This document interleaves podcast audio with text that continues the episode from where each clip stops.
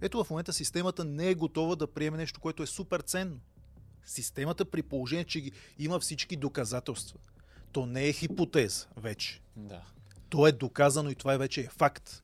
Бизнесите, които съм започвал, те са били почти с никакви средства. С супер минимални бюджети. Първият ми беше с 100 лева, както ти споменах. Отворихме един офис, тогава беше супер актуално хората да пътуват в чужбина и предлагахме просто сервис, услуга. Ние не можем да го осъзнаем, ако не сме го погледнали от кофти страната, която е. И обикновено го отъжесяваме с а, много пречки, много бюрокрация пред бизнеса, някакви такива неща. Кофти се живее в България. И пак зависи с какво го сравняваме. Колкото повече действаш, толкова повече енергия имаш, която е.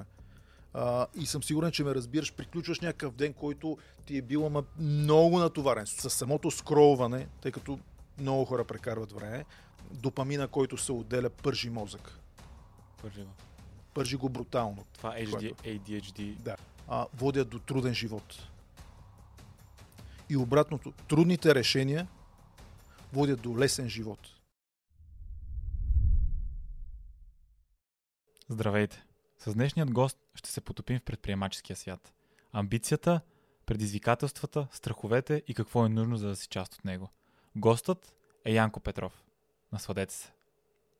Смятах да започнем, тъй като с тебе, като се запознахме на менторската програма, разбрах, че ти се занимаваш с предприемачество от доста време. И ми е интересно дали смяташ, че има качества на предприемачите, които са вродени, които не можеш никога да ги научиш. Дали има нещо, което отличава наистина останалите хора от предприемачите по някакъв начин? Първо искам да ти благодаря за поканата и адмирация и за инициативата, която си а, стартирал. А, това е много интересен въпрос и аз известно време, тъй като са много разнопосочни мненията по този въпрос, а, съм го проучвал, правил съм си свои собствени заключения на база на опита и определено неща като визионерството, да речем, като справянето с риск, лидерството, това да запалиш някой по твоята идея а, и да направиш така, че нещата да се случват с една част от качествата. Със сигурност са много комплексни нещата. А, ще ти споделя нещо от много близкия си опит. Знаеш, че се занимавам с менторство в няколко организации. И тази година работих с деца в училище. Между 10 и 12 клас. Учебни програми, които имахме проекти с различни предприемачески насоки. А, случиха се супер интересни неща. С проекта, който работихме с децата, те са между 10 и 12 клас. Супер базови неща. А, стигнахме до финалите на, на българската а, стартап а, част, която е. А, спечелихме и отидохме на финалите на, европейската, а, на европейското състезание.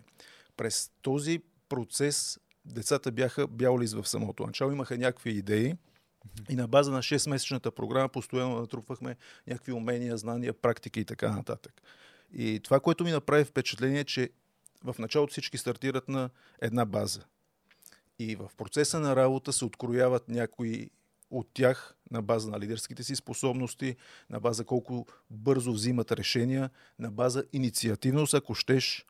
И ми прави впечатление, че някои от уменията могат да бъдат придобити с по-сериозна работа, с дисциплина, с насоченост и така нататък, но някои от уменията те просто са, са вродени. Това, Откоряват което... се в хората, а, абсолютно, които ги имат. Да, абсолютно да. И то много естествено се случва този процес.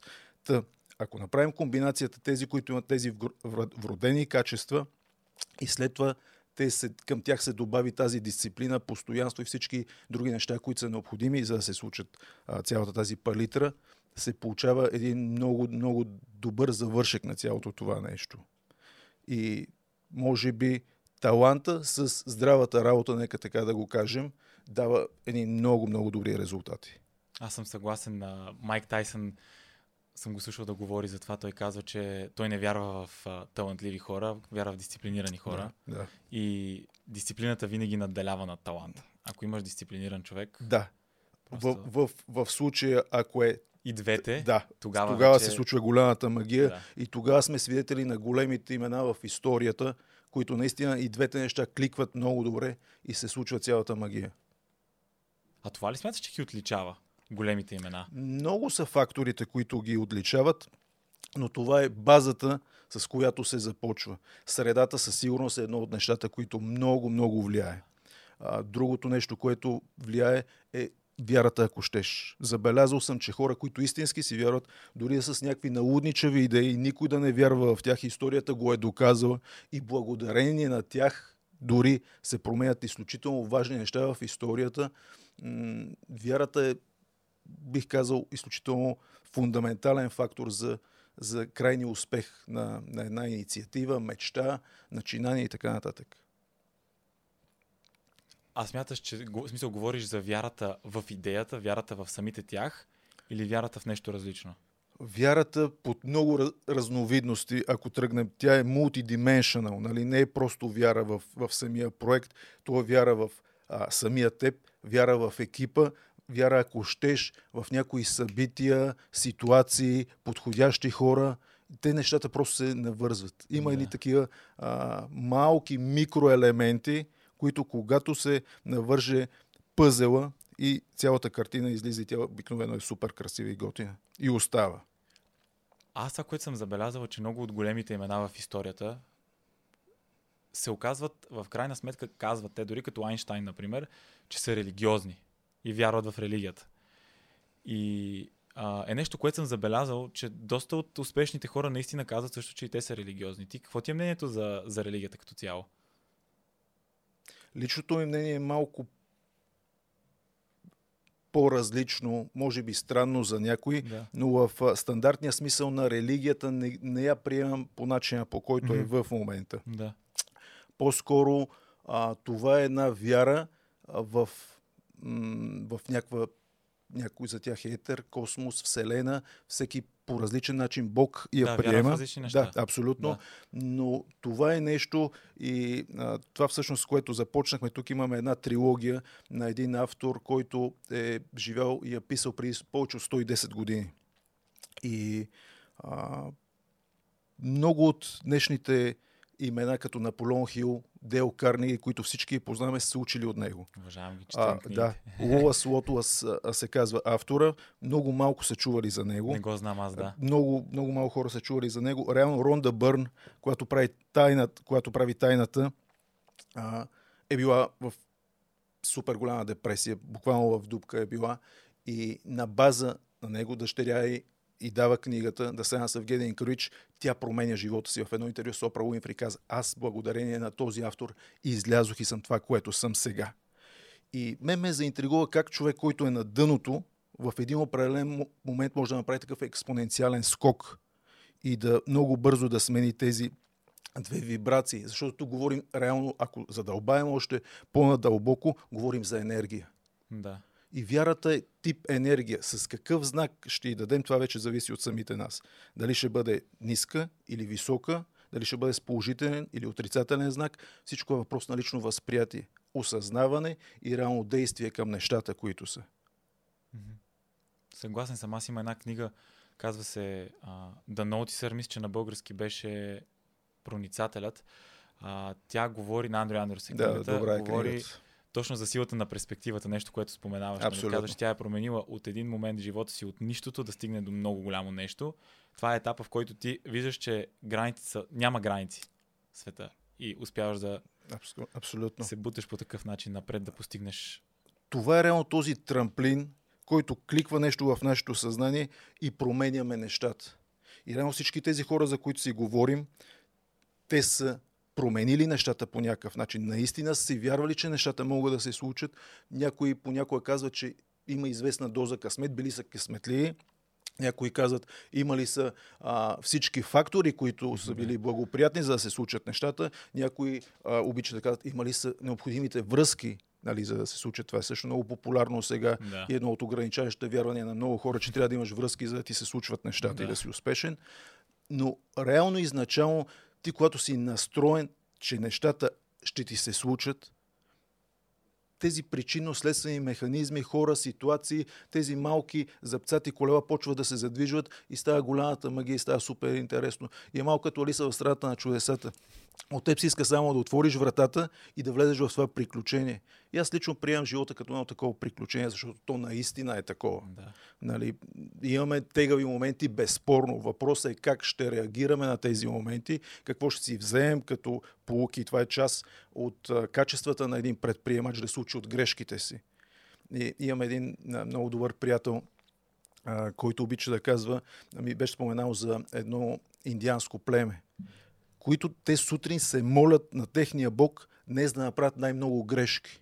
И ми беше супер странно. Казвам, защо човек ще, ще се моля да прави най-много грешки. Нали? И той казва, защото вечерта, при да си легнат, те са много по-мъдри от сутринта. И нямат проблем с това да фейлват и да правят Да. грешки. Докато при нас все още това да се провалиш по някакъв начин е много, много тегъв елемент. Да. Било то работа с егото, било то обкръжението и средата как ще го възприеме. И много такива фактори, когато се напластяват и влияят.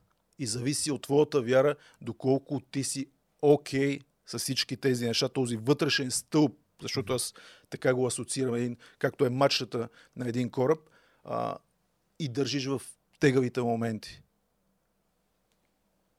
Той извода е основно, че няма грешки, има уроци.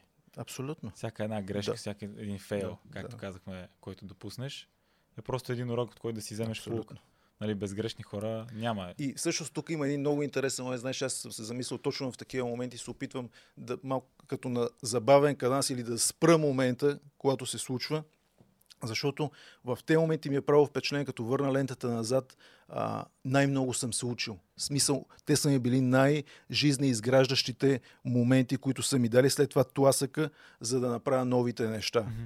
И дори на моменти, когато ми е супер тегло, има леко такъв мазохистичен елемент, в същото време ми е готино.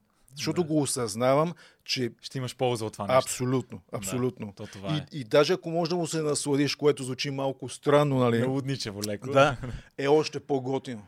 да. Но тук Да. вече е и много лична работа, вътрешна работа, това да познаваш себе си, твоите пушен пул механизми, кои как да ги задействаш в определени ситуации, за да можеш да излезеш. А кога осъзна, че искаш това да се занимаваш? В смисъл да си предприемач, да не, да не имаш, да нямаш шеф, да имаш стандартно работно време. много рано. И то, нали, случайно а, се случи. М- кандидатствах след а, седми клас в езикова гимназия, не ме приеха и беше удар по егото ми съответно цялото това нещо. А, но както обичам да кажа, населената си знае работата. А, попаднах на един приятел, който се чудехме какво да правим. Не ми се връщаше в старото училище. Той казва, знаеш, има един колеж по предприемачество. Аз ще отида да го тествам. И буквално на момента, когато го коментирахме това нещо, бях с дипломата си, отидохме и се записахме. Това се оказа един от повратните моменти в живота ми, реално. А, това е един колеж по предприемачество, който работеше по англосаксонска система, което нямаше нищо общо с стандартното обучение в България а, по това Но беше време в България. в България, в Благоевград, аз съм роден а, там. И от 10 до 12 клас ние разработвахме реални проекти. Преподавателите ни бяха реални практици, занимаващи се с бизнес, които на ежедневна база ни даваха изключително много стойност, изключително много реална представа за реалния живот. Тяхната работа беше да ни подготвят. И разработвахме различни проекти под различни юридически форми. Започнахме с едноличен търговец, определена дейност си избирахме, разработвахме проекта, учихме се как да изчисляваме себестойност, преки и непреки разходи, печалби и така нататък. И всички тези проекти ние ги защитавахме пред тях. Единият от преподавателите, Петър Демерджиев, сега няма го забравя, той имаше една, едно страхотно, а, страхотен подход към нас и казваше, момчета и момичета, а, разберете, че в реалния живот единственото сигурно нещо е, че нищо не е сигурно. И ще имате много такива ситуации. Ще имате план А, който няма да се работва, ще имате план Б и той ще се проваля, ще имате трети план и по някой път ще трябва да бъдете толкова гъвкави и да се научите в зоната ви на дискомфорта да бъде вашата реална комфортна зона. Адаптацията. Именно. И когато тръгнеш с една такава подготовка за нещата, защото първият ми бизнес беше много интересен, аз го стартирах на 18 години и беше свързан с услуга. Тогава имаше визи, за да излизат българите извън а, границите на България. Трябваха визи за Европа. И това ми беше първия бизнес. Го стартирахме с, а, с 100 лева с един приятел. А, и правеше ми впечатление, много ми е интересна психологията на хората. И ми правеше впечатление, че една от част от тях тръгваха с нагласта, като чуеха чужбина, го асоциираха с много по-добър живот, много по-добри финанси. Едва ли не като слезеш на летището или на автогарата, почват да замерят с пари. И тази нагласа, тази нагласа всъщност беше много голям проблем защото съм имал ситуации, когато в 2 часа през нощта ми звъни телефон, защото след това се занимах и с студентски програми mm-hmm. в Англия, щата изпращахме студенти и така нататък. И ми звъни телефона а, една нощ, няма да забравя случай, едно момиче, което в а, а, много сериозна а, психологическа депресия ми казва, аз не мога да продължа тук, скачам от четвърти етаж и се самоубивам. Казвам, чакай, какво се случва? И ми, аз съм в Ирландия, не мога да се справя с ситуацията, хората не ме разбират тук какво им говоря и, и ми е много тегаво. И казвам, чакай сега, ти си в една страна, където те трябва да те разбират. Не, ти трябва да ги разбираш, а не те да, да разбират теб. Mm-hmm. И това, че имаш някакви а, по-тегави моменти в началото, което е супер нали, шоков сблъсък с реалността. Ти имаш нещо, което си мислил, че това ще се случи реалността е съвсем друга да. и от тук имаме сериозен дисбаланс съответно, което почва да мачка хората. А когато имат реална представа за нещата и им кажеш, виж, наистина има по-добър стандарт, можеш да изкарваш тези пари, може да се случат тези неща, но срещу това трябва да се потрудиш, да бъдеш адекватен и просто да положиш усилия за това нещо. И тогава нещата се променят. И тук имаме една реалистична представа за нещата която е изключително важна. Да, много е важно да наистина да приемаш реалността и да знаеш, че ако не си адаптивен, да. трябва да си много резилиент, както не се сещам точно как беше думата на български, но да. ако не можеш психически да се справиш с а, напрегната ситуация, просто ще ти е много трудно да, да продължаваш живота. Но обичам а, м- това, което Чарлз Дарвин споделя, че не оцелява най-бързи, нито най-силния а най-бързо адаптивния. Да. И това е изключително важно в днешно време, в тази изключително бързо променяща се действителност. Може би Fast Adaptive Skills ще бъдат изключително а, определящи за това докъде можеш да стигнеш и как да си, а, да си навържиш пасенса на живота. То като тяло и вече в последните години супер много се забелязва. Абсолютно. С промяната на технологиите, кои изкарват най-много пари, които най-бързо се адаптират Абсолютно, към новостите. Да. Абсолютно да. И, и да, трябва, да, трябва в някои ситуации да можеш да кажеш край на статуквото и просто да...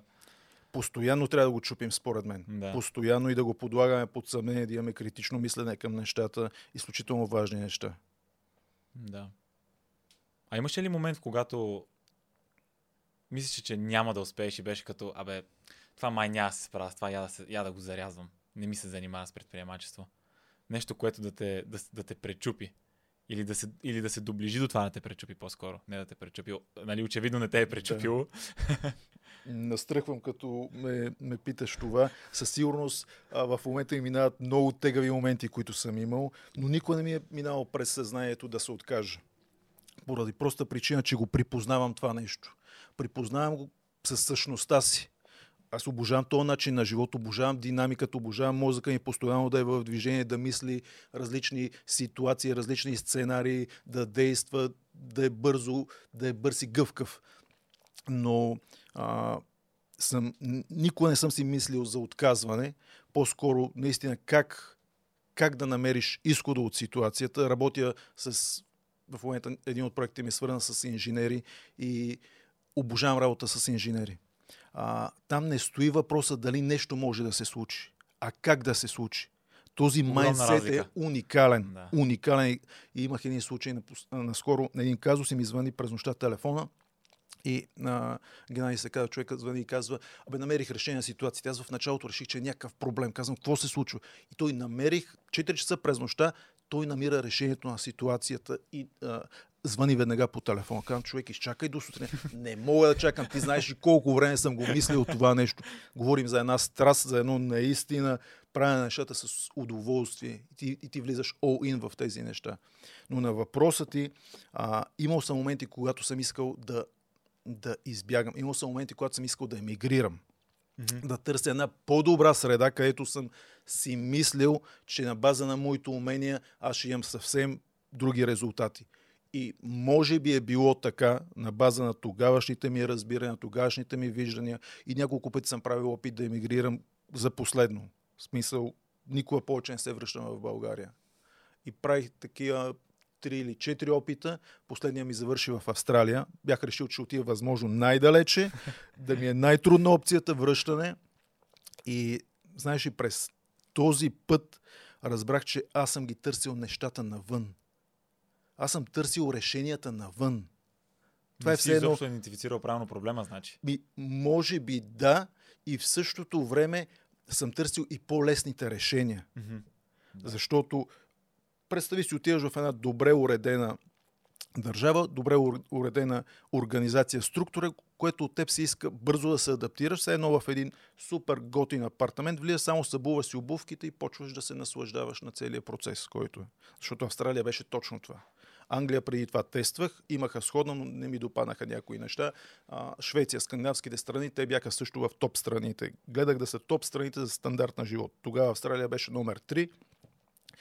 И с времето адаптирах се много бързо. Видях всички ползи от всички тези неща, които са, но в същото време ми правеше впечатлението, че вътрешната работа си оставаше. А колко време прекара в Австралия? Две години а, прекара. В началото бях в Буша, след това се преместих в Сидни, а, живях, но си остана тази вътрешна работа, която ти трябва да свършиш. Ти си мислиш, че като отидеш всичко започва е така да се случват нещата. И основната работа, тя не е отвън навътре, а отвътре навън. Абсолютно.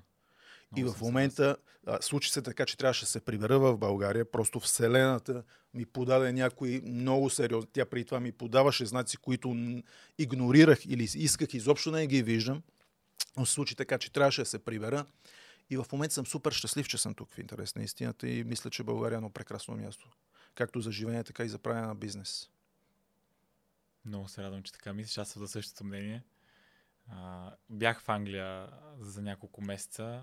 Изобщо не ми хареса. Напълно те разбирам. Особено Лондон. Аз бях в Лондон. Точно, аз бях в Лондон. А, не бих живял в този град. Абсолютно. Нали, разбирам какъв е хайпа около Англия и такова, но просто м- супер пренатоварен град, супер много хора. Няма никаква обща култура между тия хора и това много раздалечава хората. Да, социалният елемент а, липсва там. Много, много не, определено не мо... за мен не може да се сравнява с София, нито абсолютно, с България. Абсолютно. Една вълна сме. Да. А, добре, а така, нещата, които се те връщаха насам, имаше ли, смяташ ли, кое е нещо, което наистина те накара да се върнеш обратно в България? Което те придърпа обратно? Беше ли липса на възможности в Австралия? Беше ли, че просто искаше да се върнеш обратно? Кое те върна? Привидно бяха някакви събития, които се случиха от личен характер. Mm-hmm. Бяхме решили, тъй като аз бях там със семейството си, първо беше голяма одисея да стигнем до там, тъй като ние бяхме в черния списък за някои от страните България изобщо. А, и самото, самия факт, че успяхме с съпругата ми, тогава ми се роди първото, първото дете, най-голямата дъщеря Яница, тя получи работна виза, когато беше на 7 месеца. И беше абсолютно чудо. И а, агент, който тогава, а, който тогава а, ми съдейства за процеса, каза, това нещо през цялата си кариера не ми се е случвало. И отварям тази скоба, за да, а, за да стане ясно колко силна е вярата и обикновено, когато човек вярва изключително силно в нещо, те нещата се случват. Колкото и, и нелогично да звучи, колкото и а, логиката и някакви фактори да ти показват, че няма как това да стане, когато вярваш всичко в опред... много силно в определени неща, те нещата се случват. Да. И вече съм спрял и да си ги обяснявам как и защо се случват. Просто знам, че това е нещо, което а, искам и, и, и се боря за него. А, но а, самото, самото връщане беше по-скоро някакъв процес, през който аз трябваше да премина. Несъзнателно.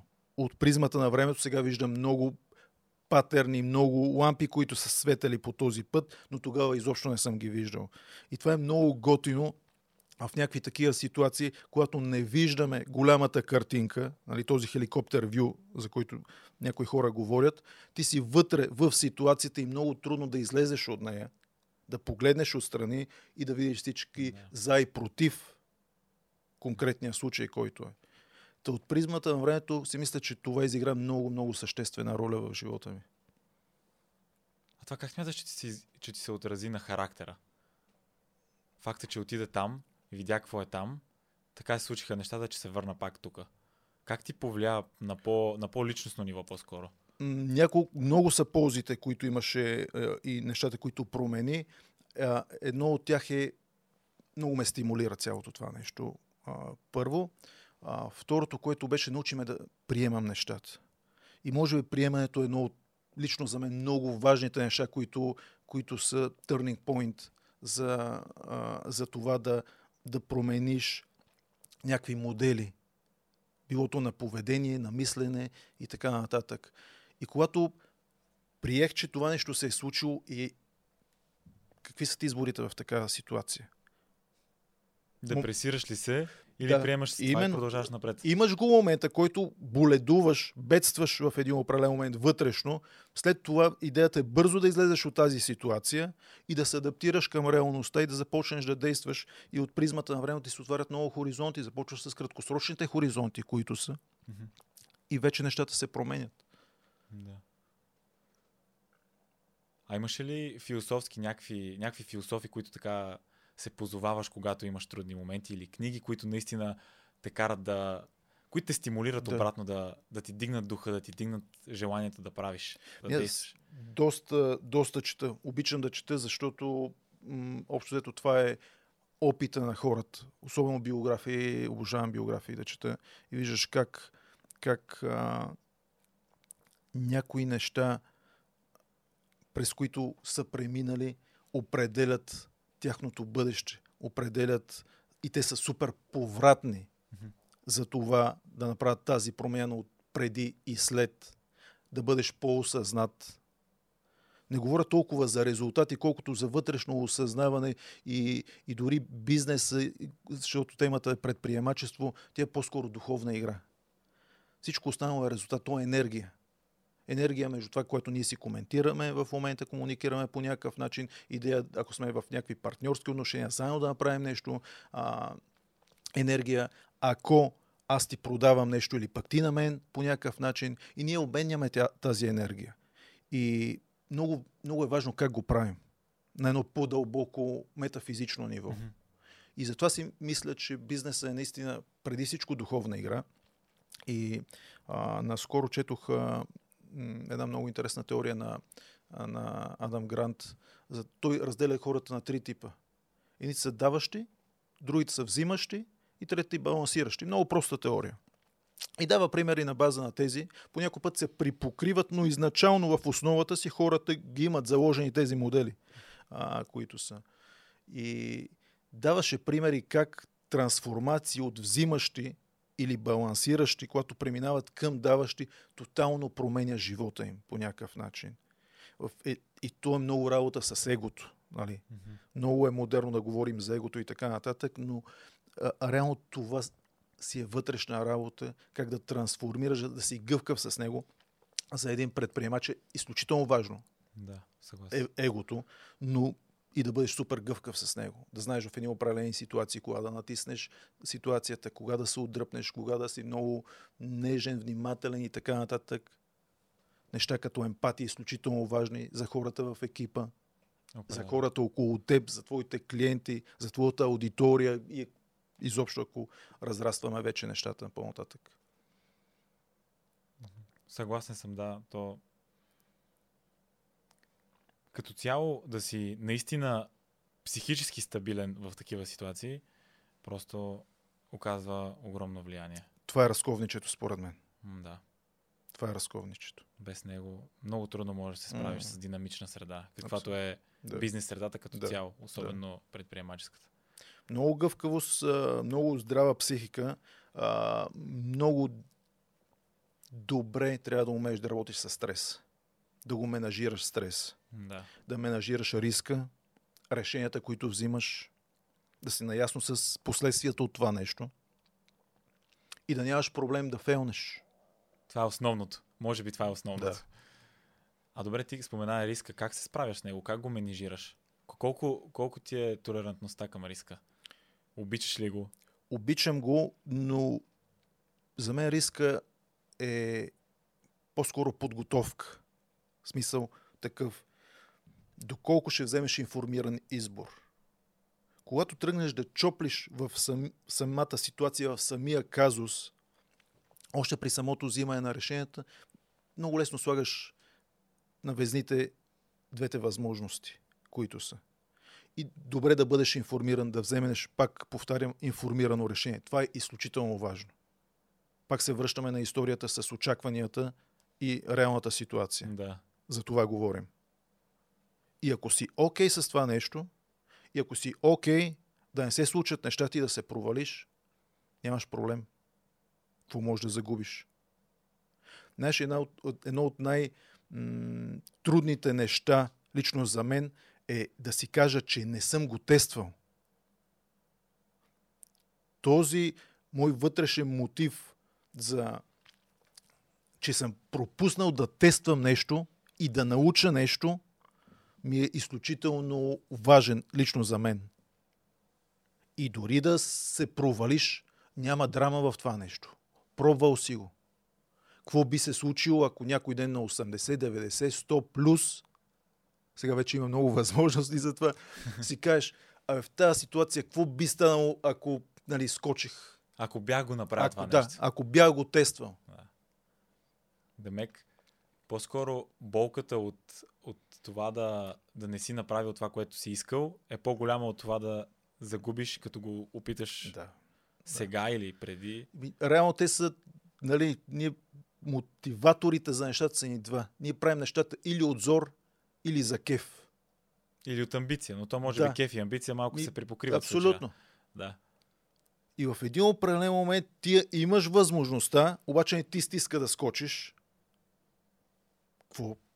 Какъв е проблема? Защо? И тук вече идва вътрешната работа, вътрешния диалог. Какво се случва? Дали да вземеш едно решение или не. Връщаме се на информацията. На информацията и пак на личностната работа. Да. Енергията, която имаш. Аз смятам, че много хора ги е страх да рискуват, когато рискуват неинформирано. Абсолютно. Защото когато не си сигурен, ти по принцип никога няма как да си на 100% сигурен. Това е част от риска. Това е част от риска. Това е неизменяемата част Абсолютно. от риска. Не можеш да го промениш. Но въпросът е колкото повече се запознаеш с това, което искаш да правиш, колкото по-информиран си, намаляваш риска. Абсолютно. Така, че... Значи, правилно е впечатление, че хората се страхуват от неизвестността. Да.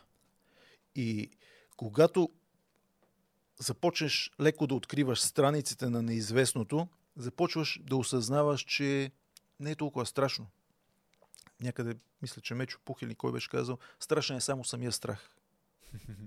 Звучи като мече пух. Да, когато задълбаеш в това нещо, ти почваш да го разбираш. И то вече не е толкова неизвестно. И ти започваш да виждаш някои а, модели, които могат да бъдат приложени. Добре, окей, вариант А това не се случва. Какво можем да направим? Вариант Б, окей, ще го играем по един кой си начин. Изобщо не сработва по този начин. Тестваш някои нови неща. И ти в една такава ситуация научаваш адски много за себе си първо. Защото ги имаш факторите, които те пушват да изкараш най-доброто от себе си. Това е като един състезател. За да станеш олимпийски шампион, със сигурност не ставаш от ден първи, когато се запишеш, да речем, ако си някакви спринтови дисциплини, 100 метра. Там е всеки ден, всеки ден, наслагване на различни елементи, техника, физика и така нататък. Да, това, което е сигурното е, че таланта сам по себе си няма да ти свърши работа. Абсолютно, да. Няма да е достатъчен. Така че да, тази точно пос- това постоянство, дисциплината, постоянно, постоянно да работиш и да надграждаш е просто Да. нещото, което наистина си проличава. Много хора нали, не са толкова дисциплинирани и според мен това е много, голям, много голяма част от това, защо не са успешни. Понеже дисциплината, аз не съм изобщо преуспял, но го казвам с гледна точка на това, което съм забелязал и биографии съм чел на доста хора. Абсолютно, да. Смятам, че а, ако нямаш постоянство, ако не си отдаден на 100%, няма как да стане. Абсолютно. Абсолютно. Има. Да. А ти когато започна първия си бизнес, а, как го спонсорира? В смисъл, откъде, понеже нали, в днешно време хората си мислят, че ти трябва да имаш 100 000 лева да почнеш бизнес. Нали, не смятам така, може да започнеш и от абсолютната нула. Абсолютно А, те подкрепям. в но това. кога, ако си започва въобще при различните бизнеси, кога започна да, да смяташ, че ти трябва да акумулираш някакъв капитал, с който да стартираш нещо ново? И всъщност каква е разликата между двата процеса? Между това да започнеш бизнес без никакви пари и с това да започнеш друг тип бизнес, който вече да се изисква за него да имаш някакъв капитал. Значи сега като ме питаш това, аз си дам сметка, че голяма част от бизнесите, които съм започвал, те са били почти с никакви средства. С супер минимални бюджети. Първият ми беше с 100 лева, както ти споменах. Отворихме един офис, тогава беше супер актуално хората да пътуват в чужбина и предлагахме просто сервис, услуга. Визови услуги. А 100 лева имаш предвид офис да наймете ли Да, струва 100 найема лева? 40 лева ми струваше офиса в центъра на града. Вау! найема. А, компютъра беше само, само монитор, реално той се виждаше на, на бюрото, нямаше а, нищо друго по него. А, и просто стартирахме с това. Намерихме най-добрите в България, които бяха и просто станахме техни представители.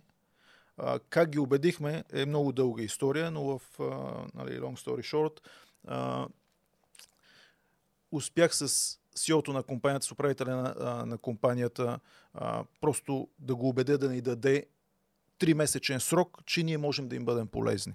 Нищо не губеха реално, защото те като ни видяха, аз бях на 18 години, ставаше въпрос за сериозен бизнес, той каза, пич, къде си тръгнал? Казвам, окей, най-вероятно си прав, имаш всички предпоставки да мислиш, че това няма да случи, просто ни дай шанс. Дай ни 3 месеца и нека видим какво ще се случи. А в момента, който ние започнахме да показваме, че имаме качествата това нещо да се случи и знаем как да се случи, а, те тотално промениха отношението си към нас. А, втория ми бизнес, а, който все още е м- един, не е втори, но един от тях, а, го стартирах с 400 лева и за първия месец направих, а, рой, направих възвръщаемост около 2000%. И сега ще ти споделя, да, мисля, че ще бъде полезно а, чисто като бизнес модел какво се случи. Много обичам MVP а, модела, който е когато стартирам някакъв бизнес и то да, да тествам нещата много бързо. Пак се връщаме на това. Нещата или работят, или не работят. В смисъл, ако се проваляме, нека бъде бързо и не си губим времето. Един от най-ценните ни ресурси за един Времето. предприемач е времето. Така че а, той беше свързан с интегрираме огън, абсолютно истински огън, в интериорна и екстериорна среда, както в момента с теб си говорим. От тази маса правим така, че да излиза абсолютно истински огън. Няма сажди, няма пепел, никакви вторични отпадъчни продукти, не се цепят дърва да ги мъкнем и се занимаваме Вау. с глупости. А, и го стартирах по един много интересен начин. Видя го като идея и адски много ми допадна. Той огън е някаква уникална магия. Ти го гледаш и си като хипнотизиран. И реших да го тествам. А, на, направих, а, помолих един мой приятели да направят един вебсайт. А, тествах го самия механизъм как, как работи и тогава търсех някакъв лост, през който да го тествам. Това беше преди около 10 години и тогава беше много нашумяла Грабо платформата. Мгм. Грабо и звъннах на един от а, техните а. Им казах, имаме една тук е много интересна идея, искам да я пуснем като кампания. Те бяха в началото си тогава Грабо и продаваха продукти от а, 5 до 100 лева им беше тавана в този ценови диапазон. Продукта беше 450 лева, който аз продавах. Най-скъпия продукт. да, и, идва Боби, един от техните м- продавачи, казва, пич, това много трудно ще сработи. Висока му е цената, няма кой да го купи. Викам, добре, дай да го тестваме, да видим за какво става въпрос. Аз искам да си направя моето MVP. И пускаме я а, обявата. Първия ден имаше 6 продажби, втория ден имаше 18, на третия 30, 43 и аз му звъня и той казва, шефа гледа кампанията и направо е луд, ще ги разбиеме тотално. И аз му казвам, спирай, спирай кампанията. Тук, ти добре ли си, как ще спреме кампанията? Тя работи уникално, ние такива продажби не сме имали до момента. И казвам, аз в момента нямам нито един продукт. И мълчание една минута от другата страна. Какво правиме сега? Ти нямаш нито един продукт. Към аз в момента тествам продукт. Имаме марш един месец, който ние да доставим продукта на клиента. Практиката им беше такава, те когато продадат а, ваучера, 50% от средствата ги а, финансират м- този, който е пуснал кампанията и останалите 50, когато клиента си закупи, Продукта. си получи Да, продукт. получи. Да. Ние реално нямахме нужда от никакви пари. Тези 50% ни свършиха чудесна работа. Ние тогава изкарахме 400 лева, вкарахме за един месец, изкарахме 8600 лева. А, и в един определен момент това беше реално за нас а, отговора на въпроса струва ли си тази идея? Струва ли си тази идея и можем ли реално този бизнес има ли хляб в него? Може ли да се разраства по някакъв начин? Може ли да скалира? И дълго време а, реално ние отворихме една ниша. Много обичам нишовите бизнеси, защото там можеш да си лидер и много бързо да, да бързо да създаваш да създаваш продукти, да създаваш а, ниширани продукти, където е много, много е красива играта. Много е красива играта и много ми допада цялото това нещо. И в момента все още е действащ бизнеса, просто съм го оставил а, 20 на 80 принципа на парето използвам там. Не влагам абсолютно никакви усилия. Маркетинг не, съм, не сме дали един лев последните години за маркетинг. Просто сме таргетирали а, нашите идеални партньори, перфектните ни партньори. Те са а, дизайнери, архитекти, които реално ни намират клиентите и ние по този начин Мгм. имаме ход клиенти. Те идват при нас готови. Ние нямаме нужда да ги убеждаваме, че това е техния продукт реално. Много интересно. Да. Съм, Това е един бизнес модел, който мисля, че чисто практически би бил полезен и интересен. Демек смяташ, че да опиташ, в смисъл да опипаш почвата преди още дори да си направил продукта до някъде, да можеш да разбереш дали реално какво правим сега? Правим ли въобще нещо или не правим нищо?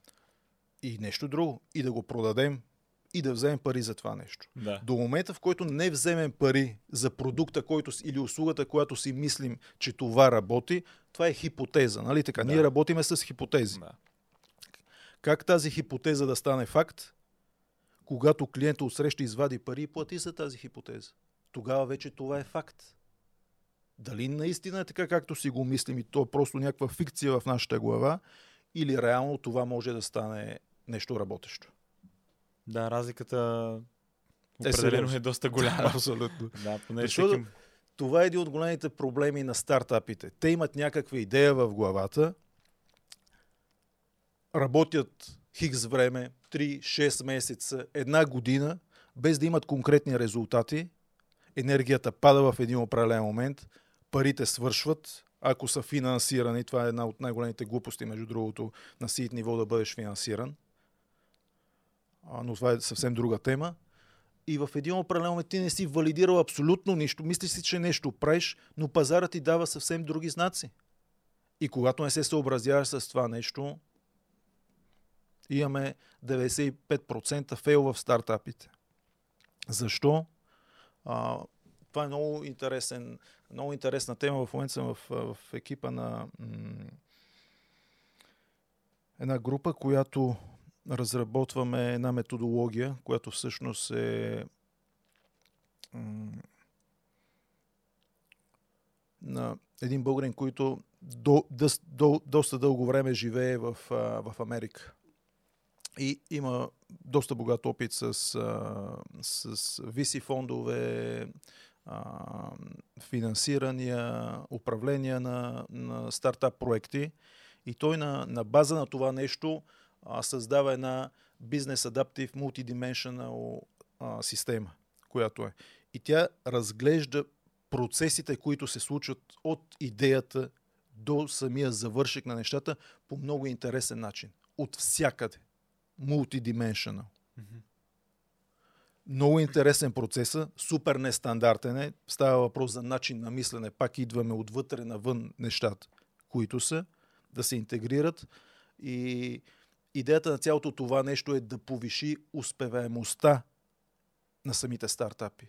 От това как една идея да се превърне в реалност. А, а Забелязали ли сте някакви така, общи точки, защо наистина се провалят стартъпите? Да, те има доста очевидни патърни, които, Да. които се случват през целия процес. И то е общо взето. А, стартира се с една идея, стига се до задънена на улица и почваш да правиш пивотинг. Това обикновено се случва. И много малки случаи са компаниите, които са стартирали с идеята и те не са я видоизменили по техния път, докато стигна до някакъв продукт или услуга. Точно поради тази причина. И то няма лошо да, да, да се адаптираш, както казахме, към цялото това нещо, но въпросът е да бъде осъзнато и да ти да си наясно с целият процес. Мгм. Това е малко, аз обичам да го асоциирам като тренажор. Да речем, ти състезател от Формула 1 и аз изобщо никога през живота си не съм имал допир на това нещо. Обичам високите скорости, обаче се качвам в един болит на Формула 1. Дадат ми една писта и шанса аз да финиширам на тази писта е доста нисък. Но ако преди това се кача на този тренажор и до мен има ментор, който ме напътства и ми показва как да намаля на завоя, след това да ускора какво се случва, някои тънкости на занаята, шансовете ми драстично се увеличават. Да. Абсолютно. Точно за този процес говори. Ясно. А смяташ ли, кои според теб тогава ще бъдат стъпките, които общо взето всеки бизнес минава през тях, като на етапи? Има ли някакви етапи, които дали ще е стартъп, дали ще е някоя по-голяма компания, с които се сблъсква? Общо взето предизвикателствата си остават същите. Подхода се променя към нещата. Подхода се променя на база на различни гледни точки. Затова едно от нещата, защо изобщо правим нали, този важен въпрос, защо, който Саймън Сайк а, напоследък така доста, а, доста гласност му дава. А, преди това Виктор Франкъл, а в основата си е Нич. Защо изначално правим нещата, които ги правим? Нали?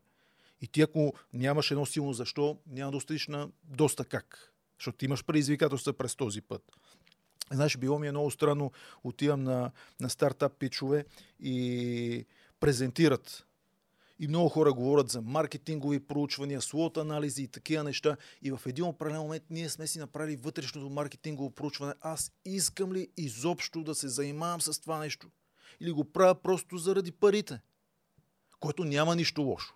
Това е тип подход. Но когато започнеш да минаваш през тези процеси, ти трябва да си доста издържлив. Защото това не е 100 метра, които да ги избягаш. Не е спринтова дисциплина. То е маратонско бягане.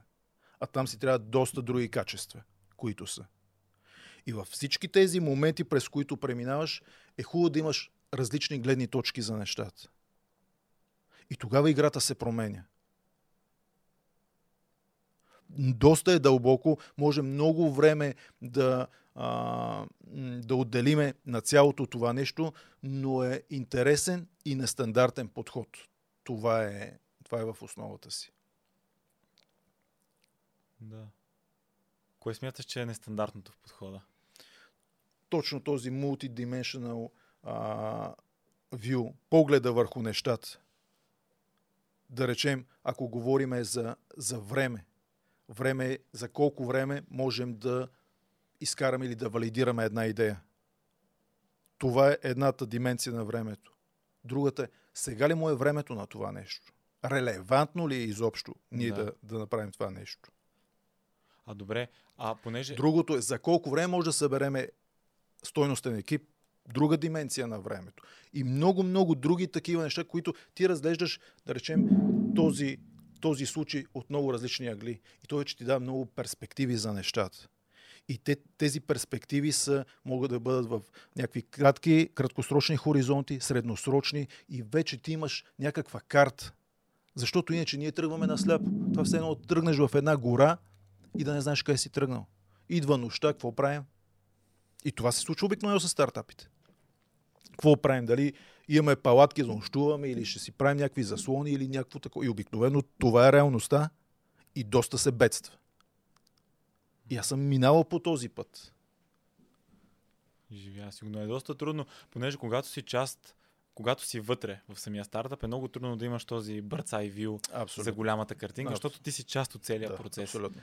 И е, се чудя всеки път как може да се абстрахираш, че наистина да погледнеш картинката отвънка. Понеже хора могат да ти казват всичко, което гледат, но е много трудно нали, да приемеш мнението на някого. Въпросът е как да успееш сам да осъзнаеш външния поглед над нещата. Всъщност голямата картинка. Как изглеждаш отстрани. Понякога трудно. Понякога трудно, в някои случаи невъзможно. А, много зависи пак доколко си отворен да се учиш от грешките си, доколко си отворен да чуваш мненията, доколко си отворен да имаш ментори, което е изключително важно, според мен. Имаше един период, в който ние си мислехме, че можем всичко, знаем всичко и така нататък в началото на изобщо на развитието на, на предприемачеството, на стартап културата и така нататък. Много бързо разбрахме, че менторите са изключително важни. Лично за мен менторството е едно от най-прекрасните неща, защото може да съкрати целият процес. Не е нужно да си разбиваме главата в тази стена, за да разберем, че е стена. Али, когато някой ни каже easy. И вратата е там. Али. Да, определено. А добре, а новостите на пазара, понеже всеки ден има нови неща. Всеки ден излизат нови технологии, да. AI, не знам си какво. Как се... Как, как гледаш на тях? Понеже а, ако отделиш твърде много време да се фокусираш върху някакви новости на пазара, те може изобщо да не са, да нямаш полза за тях в твоя бизнес. И как въобще преценяваш дали си струва изобщо да се насочиш към нещо ново или просто да си седиш в твоя път, на който в момента се намираш, за да не допускаш излишни, излишни грешки. То грешката като цяло е малко, нали, не е нещо страшно, но въпросът да. е време и пари можеш да загубиш да, да. При, най-малката, при най-малкия най-малкото отклонение. Според мен анализът тук е изключително важна роля играе в целият този процес. Да анализираш, да си отворен за всички нови неща. Има един openness, който трябва да го имаш към нещата, които са. Да прецениш това доколко е релевантно към нещата, които правиш или би правил в някакъв дългосрочен период, да го интегрираш по някакъв начин и дори сега да не е подходящия момент, може би ще дойде подходящия момент за това нещо, но ти да си наясно с това нещо, че съществува. А, това ми напомня CEO-то на Walt Disney Боб Айгър а, на една от срещите на управителния съвет. И той им каза, имам едно предложение. А, ще трябва в някакъв краткосрочен хоризонт от а, две години да преустановим всичките си партньорски взаимоотношения, продаваме нашите, нашите филми с нашите партньори. И те са в шок. Какво ти е станало тази сутрин? Ти, кой си ти? Какво направи с нашото СИО? И той каза, нещата се променят. И тук е ролята на визионера. Нещата се променят и ние, ако искаме да бъдем толкова устойчиви и да растем, да скалираме, ние трябва да създадем нашите Walt канали. Ние трябва да генерираме това общество, не да ги даваме на другите, да генерираме това общество при нас, да го създадем това общество, да знаем какво то търси и постоянно да им добавяме стойност. Успява да наложи своята идея и сега имаме Walt Disney. Walt Disney канала, който е с всичките допълнителни продукти, които са и те се развиват уникално. Когато той застава като сила на компанията, те бедстват изключително много. Бедстват и цялата идея на, и цялата мисия тотално е загубена. Те са загубили пътя. Но ето ролята на визионера. Поставя се, взима смелите решения, не са адекватни за момента според някои, иновациите, които са, вижда ги, адаптира ги и прилага. И в момента виждаме резултатите. И те наскоро, не знам дали знаеш историята, те го смениха тъй като той доста време беше начало на компанията и новия CEO в един определен момент не издържа на напрежението и той се връща. Вау. Да. Нали, не е лесно да управляваш. Със сигурност, бизнес, със сигурност, да. Хората си мислят, че да си шефчето там горе с дигнатите крака на бюрото mm. е много далече от реалността за това какво е да управляваш да. компания, особено когато говорим за компания като Walt Disney, Абсолютно, да. която е с кой знае колко хиляди служителя да, да, работят да, в нея, колко да. отговорност има. Да. Та може би това беше добър пример точно за отговора на въпроса ти. Трябва да наистина да виждаме нещата, да имаме тази визия. А как успяваш това? Да, в смисъл да си визионер, не знам дали е въобще нещо, което може да се научиш да бъдеш. Понеже точно както е той, той е станал една сутрин и съм сигурен, че така го е обявил, но не го е мислил една сутрин. не го е мислил и тук идва ролята и на менторите, защото той го споделя как стига до това нещо. Те търсят дългия хоризонт. Как иска да изглеждат компанията? Какъв е проблема сега и как искат да изглеждат? Каква е тяхната мечта? И след това как да стигна до там, с какви инструменти да се случат нещата. И започваш да търсиш инструментите. И виждаш, че това маратонско бягане, финала е след няколко години. И това е част от, част от бягане. То е безкрайно, реално. Но това е една част от самото бягане. И имаш някаква стратегия за това нещо, как, как да се случи. Значи в момента а, имаме един малък инженеринг екип и разработваме една идея, а, която в началото хората бяха много скептични. И аз много обичам да си тествам идеите. Още когато ми хрумне и да хората около мене, които са, веднага просто споделям и ги наблюдавам. Идеята е много проста. То е една альтернатива на всичко, което се случва около нас в момента.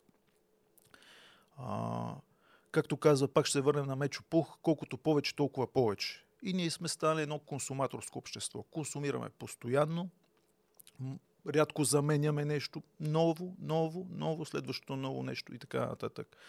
А, с жилищата по същия начин. Започваме с нещо малко и то да расте. Трябва да бъде все по-гранде цялото това нещо. И сега стигнах по трудния начин до извода, че ние реално нямаме нужда от много. Нямаме нужда дори от, от големи апартаменти, големи къщи и такива неща. Голяма глупост е цялото това нещо. Ние 90% от времето си прекарваме в една стая, всеки дневна, и през останалото време спим. През другата част от времето работим. Но когато сме в нашето жилище, ние 90% сме в една всекидневна реално или едно пространство. Та оттам ми дойде идеята за минимализма, един минималистичен модул, който буквално си представи една стая. На половината на тази, в която сме в момента, 6 на 3, 18 квадрата, която се сгубява както се сгубят детските играчки Лего. И това нещо 6 месеца може да бъде в планината, и след това може да се премести 6 месеца на морето. Някаква готина гледка, уникална гледка и ние се появяваме и го позиционираме цялото това нещо. Най-готиното е, че когато се премести, природата е в абсолютно същото си състояние, което е било преди това. Какво продаваме и какво предлагаме ние? Предлагаме едно уникално изживяване, ти да си в хармония, в интимитет с природата, да не увреждаме природата и когато решиш да се махнеш оттам, тя да бъде в същото си положение защото сме свидетели какво се случва с всички бетонови паметници, които са навсякъде из страната ни. И в началото хората бяха супер скептични. Някой казва, моята баня и туалетна е по-голяма от тази стая, за какво ми говориш? То реално вътре има абсолютно всичко. Има малка баня и туалетна, има малък кухненски бокс, има част, където е спалнята, която се вдига през деня, е диван, който можеш да използваш. Имаш гардероб, имаш всичко, от което имаш нужда реално и е чудесен, чудесна възможност за вакансионен имот, ако трябва да го таргетираме вече, нали? Ако mm-hmm. трябва да влезем в бизнес частта, която е. И в началото хората бяха супер скептични. Но какво ми прави впечатление? Все повече и то след COVID, хората започнаха да се връщат към природата. Да, съгласен съм с това, вярно е. А, другото нещо, което е а, много съм се роил, много съм м, дълбал в тази тема и то е заложено в нашото ДНК. Още от номадските племена. Той Ювал, Ювал Харари го казва в Homo sapiens. При нас е заложено още от номадските племена сме близо до природата. Но какво правим? Ние отиваме в големите градове, влизаме в един ритъм, който не е типичен за нас и ако не излезем пак природата да се балансираме, ние какво получаваме? Паника, атаки, стресове, всякакви такива неща, които са нарушаваме вътрешната си хармония. И сега, пак се връщаме на бизнес модел, малко препратки а, правя. Цялото това нещо, когато се, тъй като може да се мултиплицира, може този модул да стане от 18 квадрата на 36 квадрата, на 54 квадрата и в един определен момент ти ставаш мобилен. Ти си адекватен на, на, днешната, на днешния ритъм на живот. Защото това нещо не си в България, утре решаваш да отидеш в Италия да живееш или някъде другаде, съвсем спокойно сглобяваш го, разглобяваш го, пускаш го и отива на съвсем друга локация. Може ти го пратят и... Абсолютно, да. да, да. да. Да, ето това може да е Да. изключително практично го прави. Абсолютно. Да, Абсолютно. особено за хора, точно между другото, които обичат динамичната среда. Има много хора, които не обичат да се задържат на Да. едно място. Да, да. Това звучи като идея да имат собствено място, което е навсякъде. Абсолютно. Те, те са вече бизнес моделите, ако трябва да задълбаваме са много. То е прекрасна, прекрасна възможност за пасивен доход от една страна на, най, на най-просто ниво. В смисъл, взимаш го, генерираш пасивен доход, обичаш да караш ски в планината, сноуборд и така нататък. Използваш го и през останалото време го отдаваш под найем тип Airbnb. Другото, което е, може да го използваш, да речем за младо семейство, два модула 3,6 или 3,54 са абсолютно достатъчни. Позиционирани на някое красиво място сред природата, прекрасно. В момента решаваме нещата с а, да, бъ- да, тотално да бъде off-grid, а, смисъл да бъде тотално автономно, което му дава страшно много възможности. Това има ли Да, възможно е да стане. Както казах, връщаме се на инженерите. Как не изобщо дали е възможно? А, въпросът е много, в смисъл да кажем, вие бихте имали една цена за, то, за, за тази услуга, която предлагате. Да, да. Много ли ускъпява услугата, ако всичко е автономно? Идеята ни е да го направим достъпно. Да. Идеята е да, го направим достъпно и България е една чудесна платформа да изтестваме цялото това нещо. Аз лично инвестирам в, а, в момента в терени, където да направим един малък камп, един Мгм. малък ретрит център, тъй като те са мултифункционални. Тези модули могат да създадат ретрит център, коворкинг пространство, а, Да. някакъв комплекс, recreation комплекс, а, който е. А, и идеята ни е да го, а, да го покажем като работещ механизъм. И другото нещо, което възвръщаемостта е много, много пъти повече от, едно, от една стандартна инвестиция в а, просто в един апартамент София, Пловдив, Варна или някъде от големите градове. То предполагам и вашата начална инвестиция за самия продукт е доста по-малка, което Абсолютно. позволява по-голяма. Входа, входа е доста по-нисък, а възвръщаемостта е по-висока. Да. И ето просто една альтернатива, когато създадеш. А, и те хората в началото са скептични и точно това се случва като процес, го наблюдавам от първите ми тестове, които са и вече се обаждат, абе, какво стана с идеята, нека се срещнем да поговорим. Буквално онзи ден един клиент, с който говорихме, той ми е приятел и казва, братле, това ми се струва много странно, не знам дали ще сработи и ми звъни, Абе, дай да направим една среща, да поговорим, защото аз имам нещо предвид, имам един терен, дай да го изтестваме. Нали, те нещата озряват. Нали, процес е цялото това нещо. Не става от днес за утре просто така. То тук може би се появява точно това, което спомена по-рано за визионера. Реално ти можеш да видиш нещо Да, преди останалите да го осъзнаят. И абсолютно. то в повечето ситуации, доколкото съм забелязал, това носи печалбите на предприемача. Да. Защото е първата птичка на полето. Създаваш ниши. Създаването на ниша е изключително а, за мен интересен, интересен процес. Тези неотъпкани пътеки, които са, а, са, са изпълнени с много предизвикателства, но в същото време са изключително сладки. Аз специално в това намирам и голяма мисия, защото някъде попаднах на една индианска а, поговорка, която казва, че ние не наследяваме земята от нашите предци. Ние взимаме назаем от нашите деца. И какво ще оставим след нас е наша лична отговорност.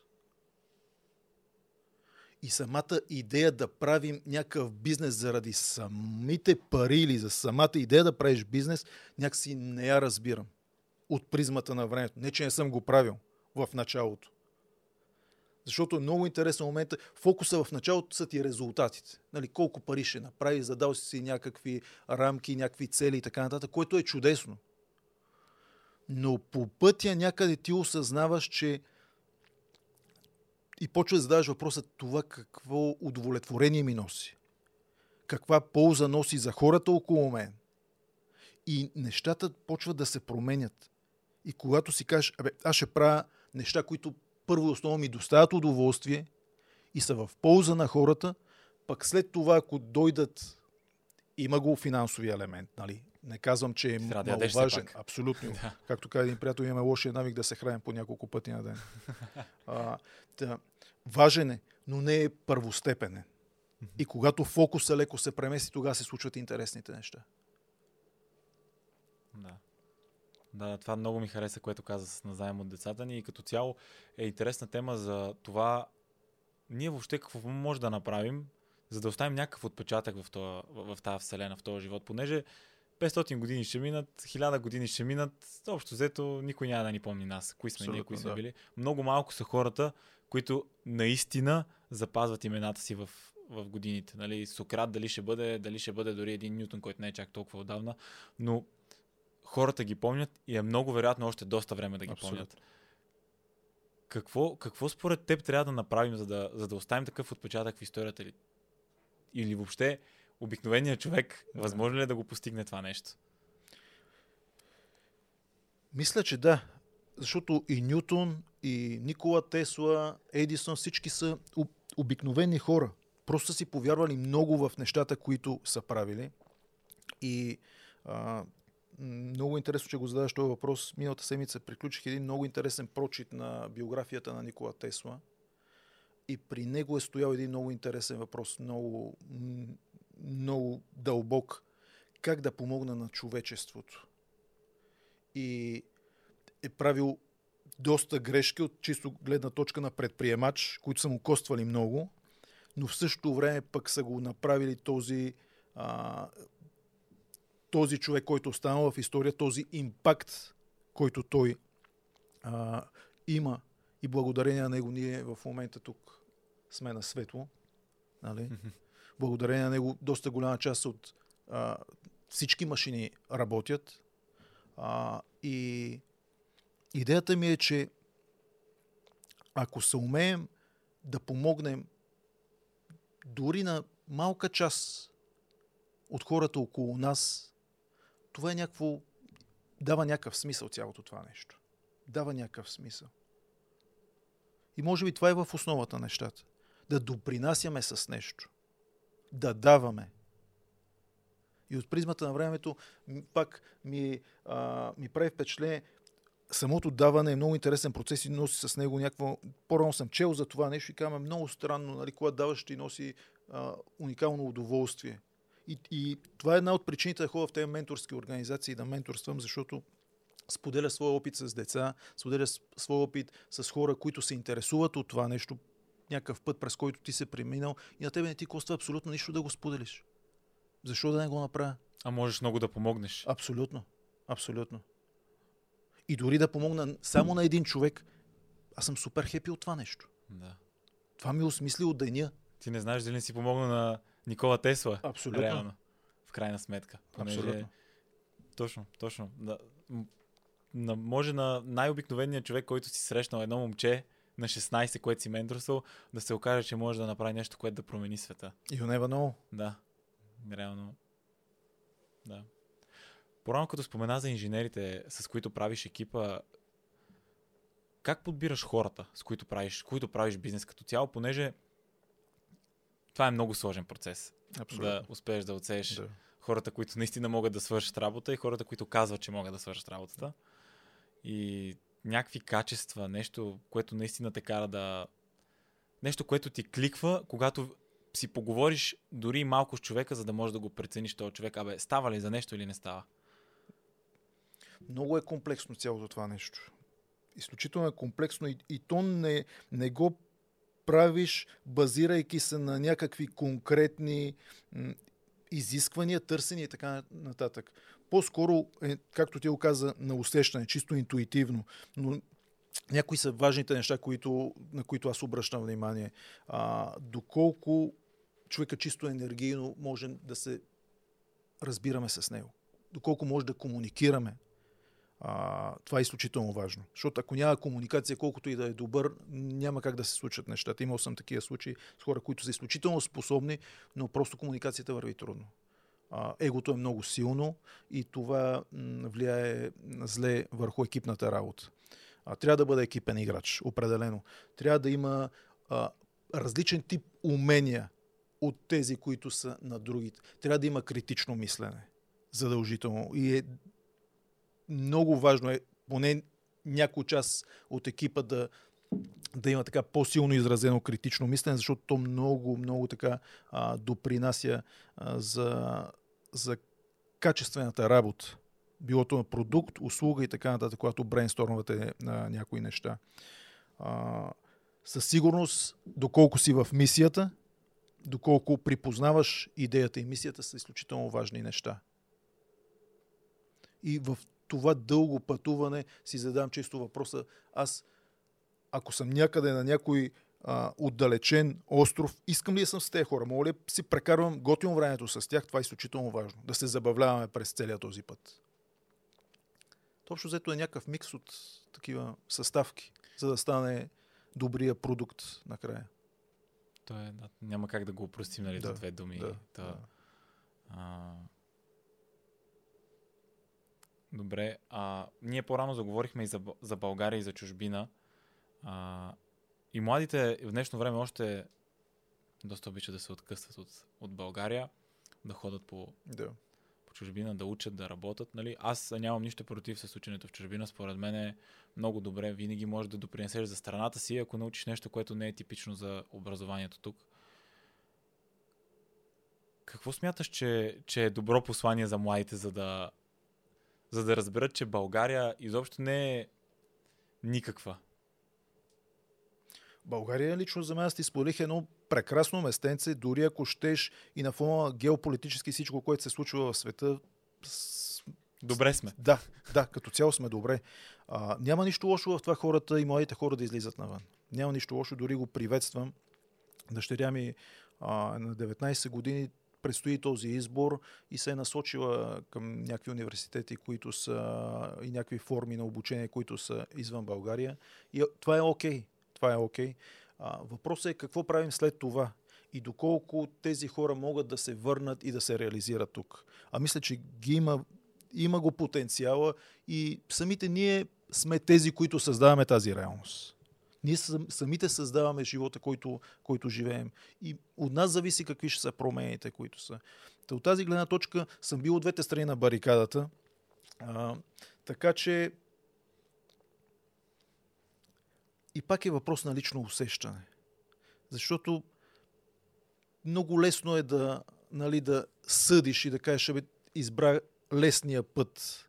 Дали е лесен? Доста хора бедстват навън и страдат, че не могат да се върнат в България. И много приветствам кампанията на, на Жоро Парванов в България Лонцио, които точно действат по този въпрос. Показват възможностите на моите хора да се преберат и да започнат да, започнат да действат в собствената си страна. Така че вярвам, че България има огромен потенциал. М- Знаеш ли, тази година ме поканиха в, в една организация, тя се нарича Power of BG. А, това е една организация на предприемачи, където може да влезеш само като те поканят. И това, което ми направи впечатление, е, че там са, има много успешни хора. Изключително успешни хора. Постигнали доста в бизнеса. А, и всички, знаеш, някаква много интересна енергия имаше. Се опитват да помагат. Да помагат, за да се случват нещата. И според мен това е пътя по който е. Когато видят, че някой има потенциала, има идеите, които са хора, които са минали по този път, да подадат ръка. Малко е стил предай нататък. Mm-hmm. Но много осмисля целият този процес. И мисля, че това е начинът по който да се случват нещата. И вярвам, че България може да, да бъде и тя е едно прекрасно място и когато чуя някой каже, бе, нищо не става от тази страна, и съсипахте тази страна, което е. А, много е важна и средата, къде се намира, защото аз около мен Абсолютно. виждам много потенциал. Много млади хора, които са и с изключителен потенциал, развиват се и са плашещо добри в някои неща, което е чудесно. Много зависи къде ни е фокус. Окей, не е перфектно, не казваме, че е перфектно. няма но перфектно. Няма перфектно. Да, Няма перфектно. хубаво е да сме наясно с това, че няма перфектно. Да. Навсякъде трябва да платиме цената. И хубаво да сме наясно с каква цена ще плащаме. И дали не си струва да се върнем в България, да натиснем малко повече, за да си създадем една по-добра среда около нас. Много съм съгласен с това. Много съм съгласен, защото има изключително много талант тук. Абсолютно. Има изключително здраво работещи хора Да, да. и не са за подценяване. Изобщо. И негативната гледна точка за България мен винаги ми е била много напрягаме, защото М. изо, нали, нега- негативи има и в Германия, и в Швейцария, и в където и да отидеш на света. с- навсякъде Няма къде да намериш да. място, ако си в грешната среда, където да е добре за теб. Да. Та, та да. Много, Много тъжно. Според мен е готино да ти кажа. И ще ти кажа защо. Това е част от процеса. Ние не можем да го осъзнаем, ако не сме го погледнали от кофти страната, която е. И обикновено го отъждесяваме с а, много пречки, много бюрокрация пред бизнеса, някакви такива неща. Кофти се живее в България. И пак зависи с какво го сравняваме. Да. Защото аз съм а, комуникирал с, когато бях в Австралия, с, а, с хора, които са живели в Нова Зеландия, да речем, казват, ние за да пътуваме от точка А до точка Б, трябваше да ходим по Аз съм бил там. 5-6 километра, да речем, до училището си. Да. И ти, когато чуеш една друга гледна точка за нещата, перспективата веднага ти се променя. И зависи с кого се сравняваме. Да. И може би по някой път този конкурентен модел, той Лола Слотвас това казва, когато се изключим от този конкурентен модел и се фокусираме върху това ние да сме креативните, ние да си създаваме нещата, без да се пресняваме за конкуренцията или хората около нас, или кой каква кола кара, кой в какво жилище живее, кой как изглежда, ако щеш, а се фокусираме наистина върху нас си, те нещата започват да се променят. Защото където е а, фокуса, там е енергията, там са резултатите.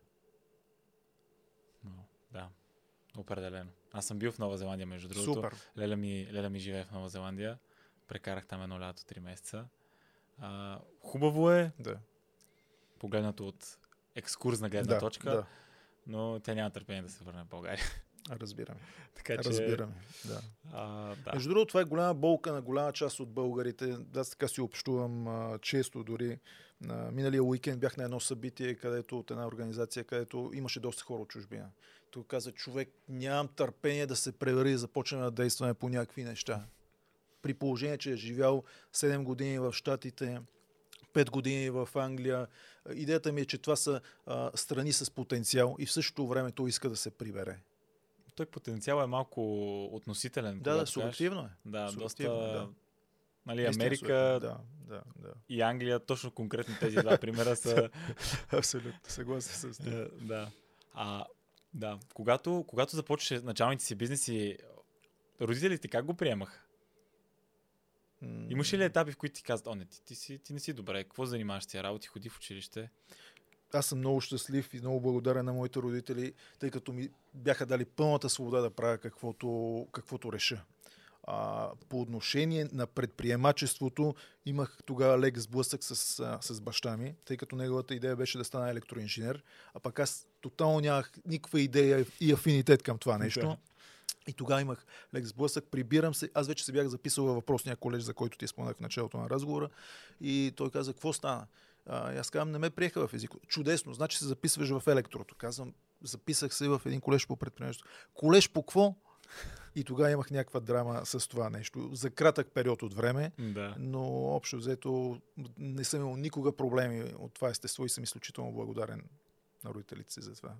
Това е, Винаги това са ме подкрепяли в, а, във всякакви штурави начинания и идеи. това е много хубаво. Абсолютно. Доста, доста улеснява Да. а, психическото състояние, понеже... Да, да, нямаш излишни, излишни тревоги, странични фактори, с които да, да се съобразяваш и да се бориш. Да, аз има един човек, който много уважавам, Алекс Хормози се казва, не знам дали знаеш кой е. А, и той, когато споделяше историята си пътя си, когато е започнал, баща му е изключително консервативен. Изобщо не е фен на поемането на риска Да. като цяло. И а, той споменава колко зле му се е отразило това на него. В смисъл, чувства се като да няма желание да се събуди. Със сигурност мога сутринта. представя. И каза, че до, до ден днешен, в който той изкарва милиони, 200-300 милиона на година са доходите от компаниите му, Да. казва, най-трудното решение в живота ми беше да кажа не на баща ми, да се откъсна Да. и да поема по пътя, по който исках.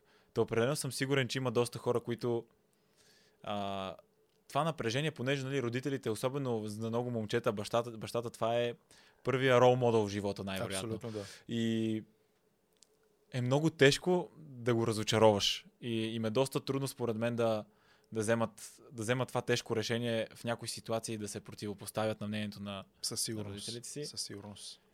И... Но пък тук е момента наистина да, да устоиш на това предизвикателство. Ето го първия тест, още в самото начало. Доколко си окей okay да устоиш и да, да, да се заявиш, че окей, okay, искам това да правя. Дори да го пробвам, защото не е за всеки. Да, аз, аз съм имал познати, които го тестват и казват, човек, аз не знам как издържаш. Аз си предпочитам от 9 до 5 и да знам след 5 не мисля за нищо.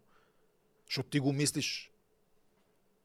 И през нощта понякога го мислиш. Не му спиш. Събуждаш се и го мислиш. Да. Та, разбираемо. Разбираемо определено. Не, не е толкова лесно да си, да си предприемач, колкото много хора смислят. Да, има някаква така луда, елемент на луда нотка, която наистина ти дава този вътрешен драйв да ставаш всяка сутрин и да действаш по нещата, които те вълнуват. И е задължителен. Задължителен. Задължителен. Да. То тук е частта с амбицията. Реално тя много допринася. Защото ако наистина не си амбициозен, не мисля, че ще имаш а, този, този драйв, за който говориш да ставаш всяка сутрин. Защото ти дори да го правиш с цел да правиш добро в света, ти имаш амбиция да правиш добро по света. Да, да, то е някаква...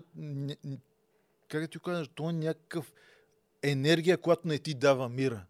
И то, това е готиното, че като някакво тип перпето мобиле. Колкото повече действаш, толкова повече енергия имаш, която е. А, и съм сигурен, че ме разбираш. Приключваш някакъв ден, който ти е бил ама много натоварен, супер динамик. Прибира се и ти си изпълнен с енергия. И чака с нетърпение следващия ден. И това е готиното, когато правиш нещата, които те кефят.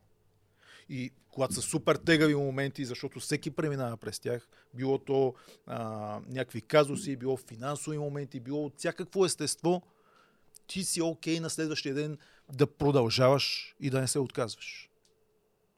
Определено. Аз Христо Попов много го уважавам.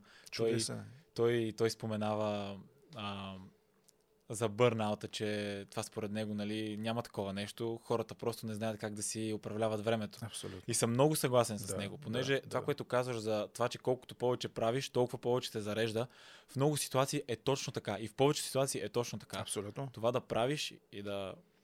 И, и да правиш твоето нещо, което е готино. Или ако си част в екипа, CEO-то или човека, който е отговорен за нещата да те е поставил на място, където си най-силен. И ти, когато го прави с удоволствие, какъв бърнаут. Нали? Ти се наслаждаваш Както на викаш, процес. 4 часа да, да ти казват, абсолютно, имам решение. Да. Ако е някой ще каже, ти лут ли си 4 часа, дали ще звъне и някакви такива да. неща. Абсурдни ситуации. Но тази страст към нещата, тя е в основата.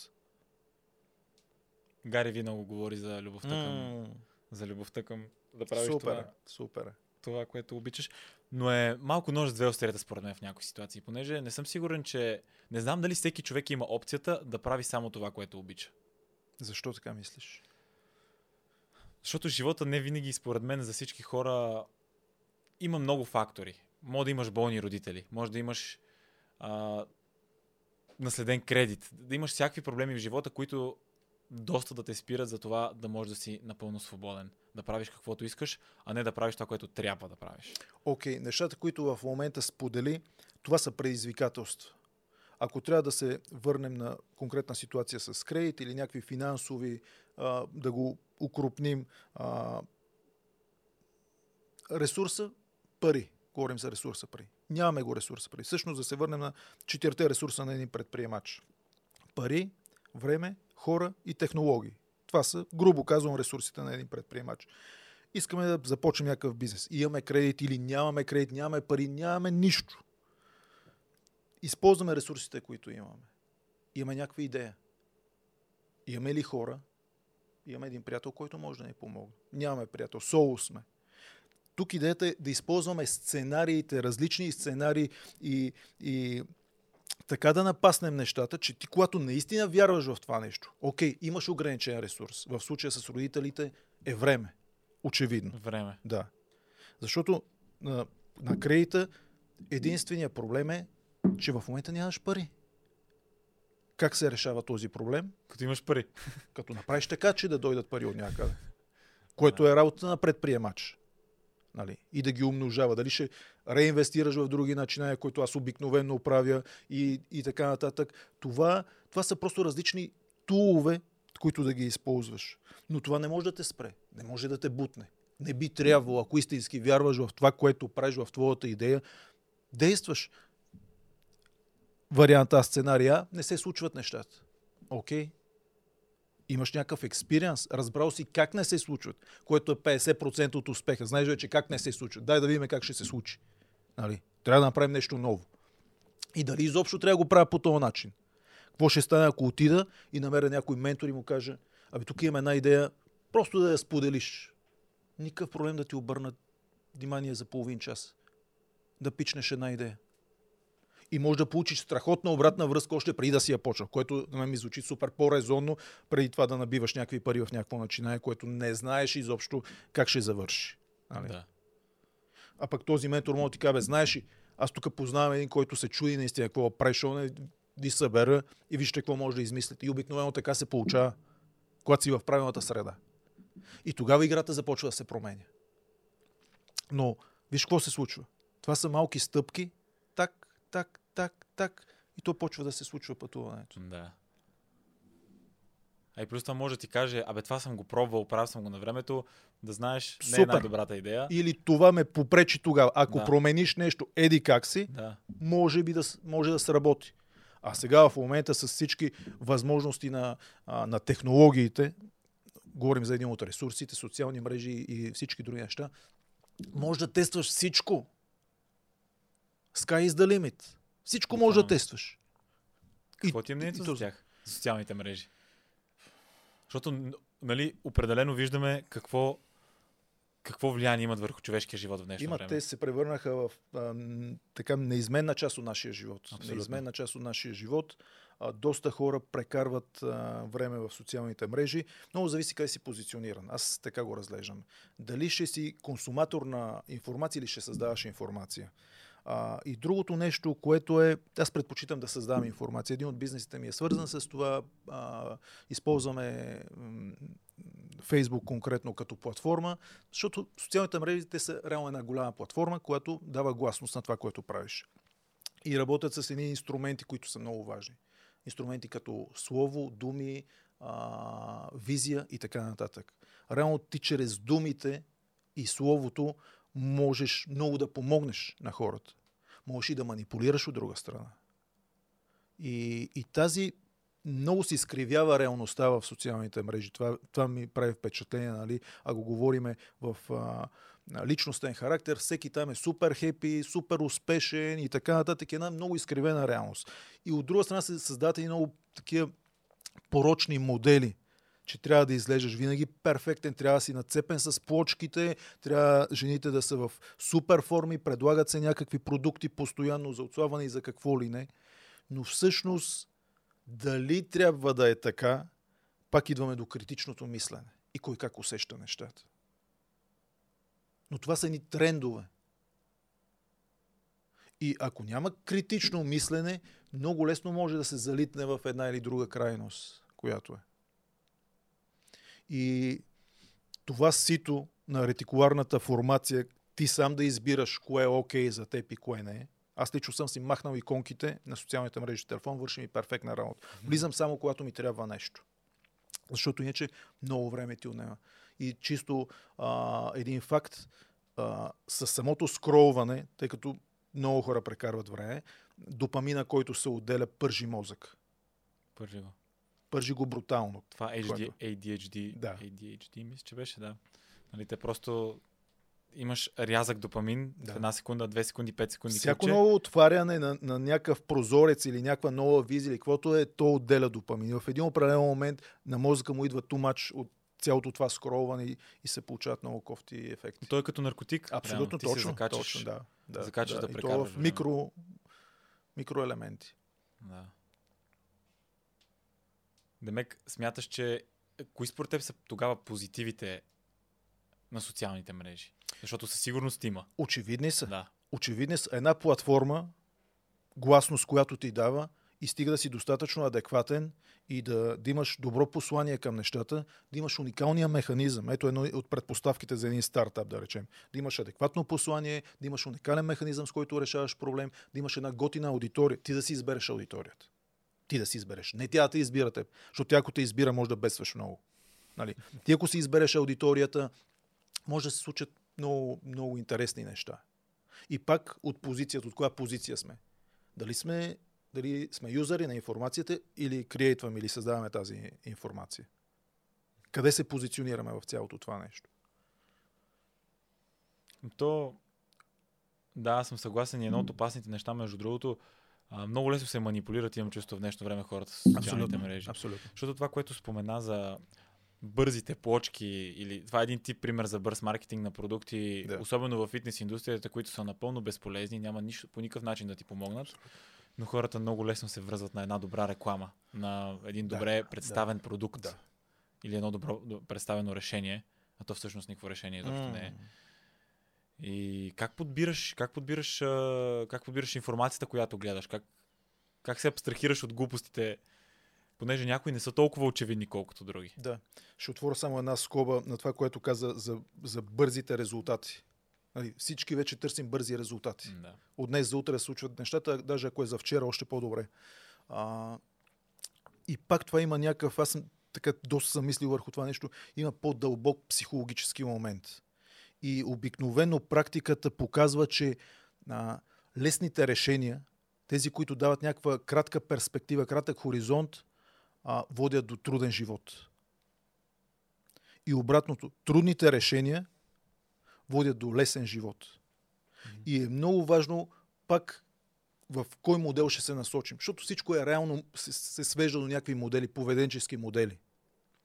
И ако решиме, че много бързо, много бързо ще ставаме супер яки, ние виждаме резултатите, които са.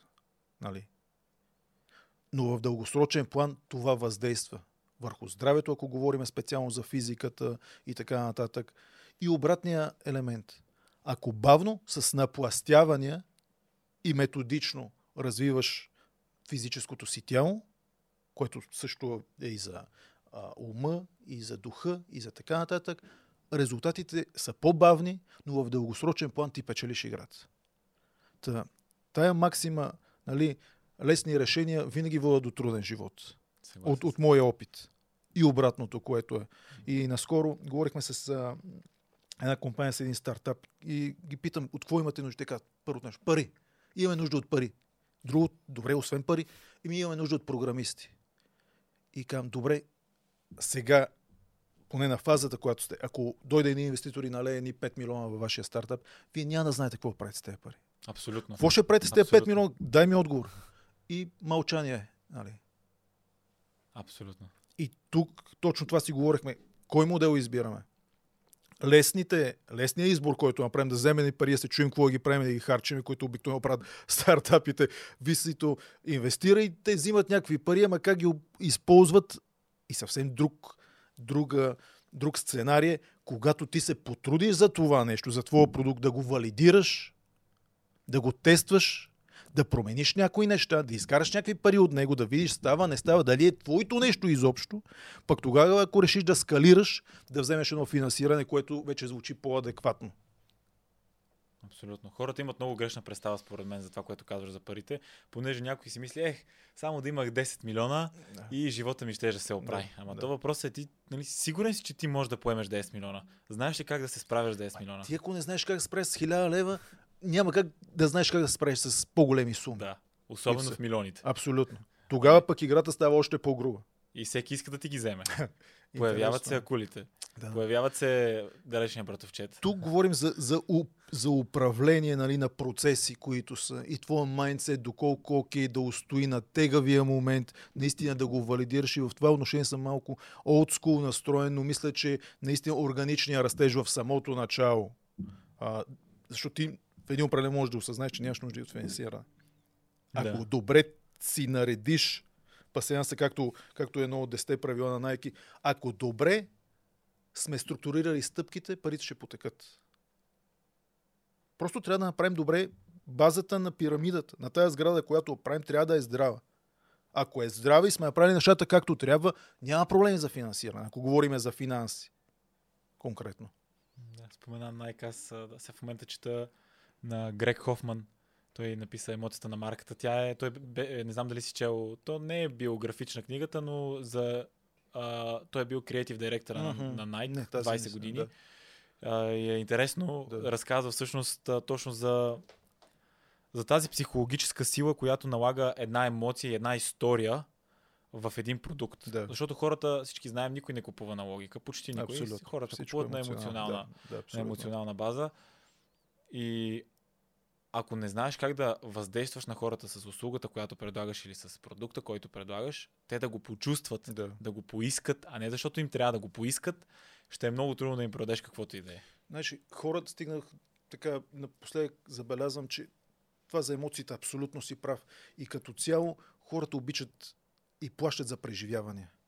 Те плащат за преживяване. Да. Те не плащат за а, просто някакъв продукт. Те плащат за ползите от този продукт, който ще им донесе. Абсолютно. Изживяването от Абсолютно. цялото това нещо. Приключението, може би. Да, да.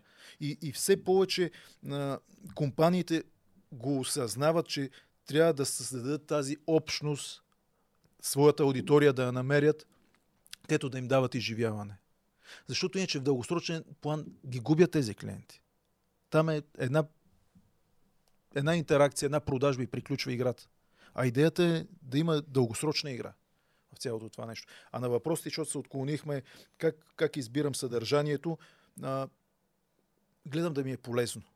Гледам да ми е полезно съдържанието, а, а, което е и то на база на, на интересите, които са ми, на а, ето част от ползите, да речем. Има много групи с сходни интереси, където можеш да влезеш и можеш да научиш много неща, което е окей. Okay, нали? То е много Субективно е. субективно и много е трики, защото много лесно може да се унесеш в цялото Да. това нещо. И пак този самоконтрол и самодисциплина, за която ти спомена, е изключително важен фактор. Кога, да ка- кога да кажеш, може би малко прекалих тук.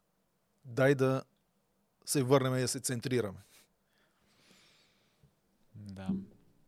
А, аз, като става дума за бизнес, Дейна Лайт, предполагам, знаеш кой е. Той е, той е голям. А, и има едно изказване, нали, искаш, искаш държавата най-далече от твоя бизнес. Не искаш да ти се намесват понеже много хора си мислят, че да взимат... То не е задължително дори само държавата като цяло, всичките тия инвестиции, които да получават, да си дават част от компанията, например, а, или в държавата Да. също да се намесва. Какво ти е мнението за тях, понеже за такива намеси на органи ли ще бъде, Да. на а, инвеститори? И да, хареса ми държавата по-далеч от бизнеса ти. Общо взето аз го приемам бизнеса като една екосистема. Екосистема, както е природата, да речем. Защото има много сходни неща. В бизнеса, общо взето, пазара е царя. Търсенето и предлагането определя една цена и доколко ти си атрактивен и доколко си адекватен на пазара. Всяка една намеса на този пазар с различни инструменти по някакъв начин губи това равновесие, създава някакви предпоставки. Било то за спекула, било то за някакви други неща. И реално, ако се замислим, последните 20 години, финансовите, всички финансови кризи и нещата, през които преминахме, са точно благодарение на някакви външни намеси. Някакви външни намеси. Това е като в природата. А, нещо, което не работи добре, очевидно, някой трябва да си възможно най-бързия, най-адаптивния за това, което си говорихме. Иначе, ако си някоя антилопа, която не може да бяга добре, добре дошла за някой лъв, нали така? Абсолютно. И това се случва в, а, и в бизнеса, ако трябва да го пренесем. Компания, която не е адекватна, не се адаптира бързо, а е постоянно а, под чадъра на правителство, на някакви субекти и така нататък, да не навлизам в тази материя, че не ми е любима. А, тя остава. Но каква е ползата от нея? И затова е хубаво да има альтернативи. Аз обожавам альтернативите. И всеки сам да припознае своето нещо. Дали ще си дали ще предпочетеш услугите на някоя компания пред услугите на друга. И това е феер. Това е Това е чистия пазара. пазар. Да. Да. да, чистия пазар. Да. И всяка една намеса води до някакъв дисбаланс, някаква дисхармония. Въпросът е, е има ли това? чист пазар? Защото В момента ми е трудно да го кажа дали има, като, като знам, да речем, ако трябва да говорим така по-масштабно за фондове като Blackstone и така нататък. А, BlackRock, BlackRock, Chase. да. А, много се променят нещата, но въпреки всичко аз вярвам, а, някакси, не знам, то звучи много налудничево, че с времето и то в историята остават стабилните неща. Пясъчните кули, които се строят, не, не устояват на времето в някакъв по-дългосрочен хронологичен период говорят. За момента, окей, те може да са господари на пазара по един или друг начин, нещо се случва, но във времето тези а, нестабилни основи, те не устояват. Идват някакви приливи, които отнасят пясъчния замък, който е строен на плажа. Така е, но винаги не мисля, че имало етап, в който е нямало този контрол, за който говорим в човешката история. Имало го е. И то винаги, винаги, винаги, винаги, е, винаги е бил създаван. Винаги, винаги е бил. Да, дали е съз... Мисъл, как точно се движат тия потоци, нали? Това са различни теми на, на, на властта, да. зад колисната власт, да. но като цяло не смятам, че има етап, в който го няма или в който го е нямало изобщо. Съгласен Или в който няма да го има да, още по... Да, ще го има. Но тук е въпрос на личен избор. Ти кой да път да приемеш пак. Дали да използваш механизмите, с които някой да ти помага да станеш лидер или да си на пазара и да предлагаш нещо, или просто да го създадеш по супер органичен и адекватен начин, който наистина клиентите да определят твоята стойност. Също е с монополите. Нали? Монопол да. е една много интересна форма на, а, нали, като изпълнение. Когато се яви альтернативата, нещата обикновенно историята показва, че доста се променят. И те са и те са окей, okay, те са важни. Дори за самия монополист са важни в един определен момент. Ма те ги акумулират в повече ситуации. Да кажем, ако дойде нова компания, която по някакъв начин прави нещо по-добре от монопола, те искат да ги купят. Да Обикновено да. да това е... освен, освен ако решат, че няма да бъдат купени. Дам ти конкретен. Абсолютно, дам ти пример, да речем, а, с а, то пример от бизнеса. Да речем, Джак Маса с Алибаба правят фурор в, в Китай с, с бранда Алибаба. Появяват се на eBay като мастодонт на пазара. Влизат в китайс, на китайския пазар и тази конкуренция изстрелва Алибаба. Реално, ако си чел историята на Джак Ма. Не съм чел историята. Препоръчвам ти да това е било поврат, и той това каза, това беше повратен момент в нашето развитие като компания. Идва една топ световна компания с огромен бюджет. Те реално имат всички предпоставки да ги погълнат. Те казват, не, няма да бъдете придобити от нас и не само няма да бъдете придобити, придобити, вие сте на нашия пазар, вие сте в нашия дом, няма как да ни вземете пазар. Защото първо, вие не познавате добре пазара. Няма нищо общо с американския пазар и успяват с много по-малък бюджет, с много по-малък екип, с много по-малко ресурси, успяват да устоят на това предизвикателство и, и след години eBay просто се отказват и напускат китайския пазар. А добре, смяташ, понеже Китай, знаем какво е управлението там, тях си е чисто комунистическа да. държава, тъй като е било вътрешна, вътрешна компания, дали не са имали много тежка помощ от, от, от партията. Възможно от, е. комунистите. Възможно е. Понеже те ще биха казали, ами как ще допуснем тук да идват някакви американци, те да ни контролират пазара. Възможно е, но а, това, което, а, което е важно, ние виждаме сега и резултатите от това нещо. Ето, ако чисто исторически в един определен момент Джак Ма става неудобен на на правителствените власти и те почват с рестрикциите на компанията. Те отнесоха някакъв много брутален акт последно. така ли? Което беше, Аз да, не, съм, да, не, съм, да. не съм запознат много. А, тъ, историята много се промени там и той в момента, доколкото знам, е преподавател в а, един японски университет и така нататък. А, не, да не излизаме много от контекста, но идеята е, имаш право на, на избор дали да използваш чужди механизми или да, да изграждаш а, да изграждаш и да си адекватен на пазара по някакъв начин. Да, аз по принцип съм напълно съгласен и всички знаем, че хора започват от нищо и постигат много. Не е нужно да, да бъдеш шпионка на някой абсолютно. влиятелен да. човек. Но пък друга интересната тема също с а, хората, които наистина достигат върха, дали ги остават да оперират сами на върха? Да кажем един човек като Илон Мъск, например. Има ли как въобще този човек наистина да кажем, че той наистина прави каквото си иска?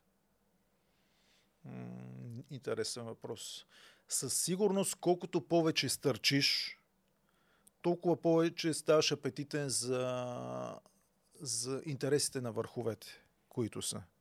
А, еднозначен отговор трудно бих могъл да дам Да. на, на този въпрос.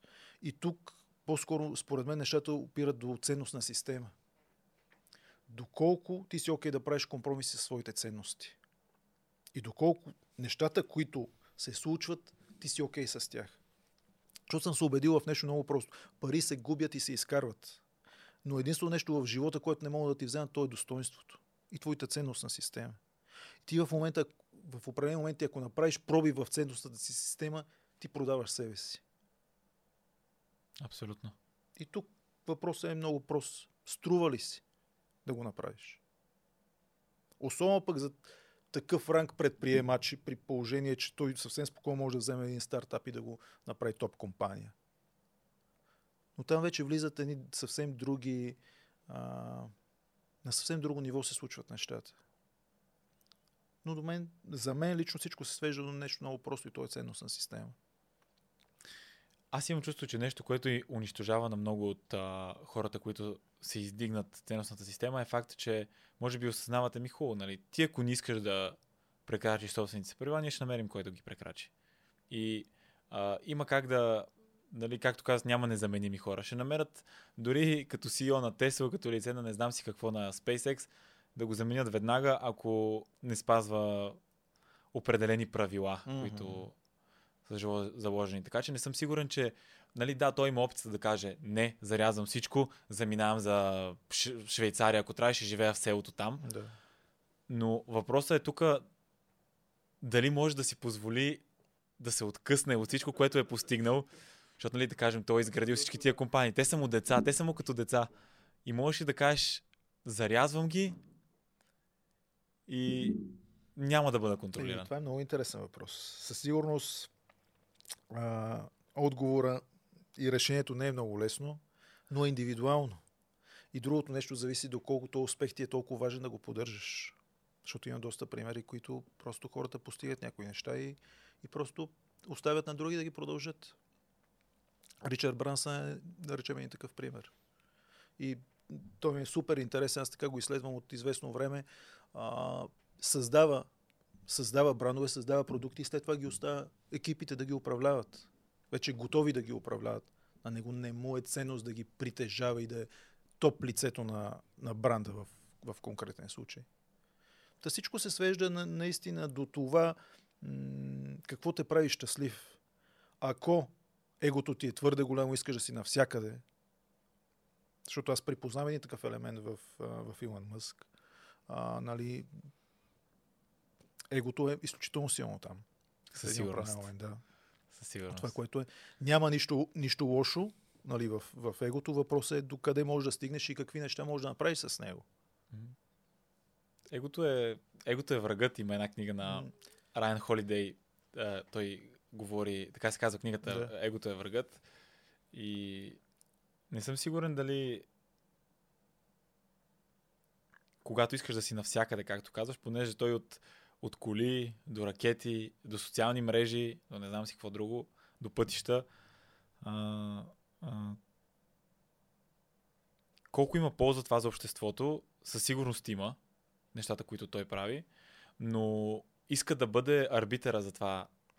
И ми напоследък с някакви негови ходове се прокрадват такива неща. Значи, а, има намерението, има желанието да е фактор, който определя някакви неща, които са. Да, доста интересен. А добре, М. когато заговорихме за качества човешки, кое смяташ, че движи човек? Кои са основните, основните характеристики на един човек, за това, което го задвижва според тебе? То по-скоро може да дадеш, а, предполагам, личен пример за Ми, себе си. То пак се с... упростяваме нещата до много такива модели, които са поведенчески, чисто психологически. Нали, двата фактора. М- един страх, изключително силен фактор, страха. Нали? Дали правим нещата от зор или от кеф, или удоволствието, амбицията, страста, които са. И съм стигнал до извода, че решения, които са взети на базата на страх, винаги са погрешните решения. Ако имаш някакъв казус и тръгнеш да решаваш ситуацията през страха, като че ли не е най-доброто решение. Ако го прекараш през страстта и през това какво може да се случи положително, лично за мен е по-работещ вариант. Mm-hmm. Но това са двата пушен пул механизма, а, през които се преминава, или тоягата и моркова, по нашен, нашенски. А, и, и другото нещо важно, което Фройд говори за него, чувството за значимост. По някакъв начин това нещо да ти достави удоволствие и да те прави значим. Малко или много във всеки от нас го има, го наблюдавам. Ти не го правиш просто е така. Ти го правиш, защото това нещо може да промени нещо си. И то те кара, то ти е някакъв вътрешен драйв, който да го правиш. При някой е страха. Наблюдавал съм го и там е свързано с много стрес. Нали? Защото страха води до това отрицателна енергия. Ако трябва да упростяваме нещата в дълбочина, тази отрицателна енергия, тези отрицателни вибрации няма как да се трансформират в положителни, когато си стъпил на тях. Абсолютно. И обратното. Ако го правиш през страста, през удоволствието, вярата. през стимула, вярата, което е, тогава вече играта се променя. Абсолютно. Има една, една поговорка, бях чул, не си спомням кой я беше казал, но каза, че няма мързеливи хора на този свят. Има нормални хора, има амбициозни хора.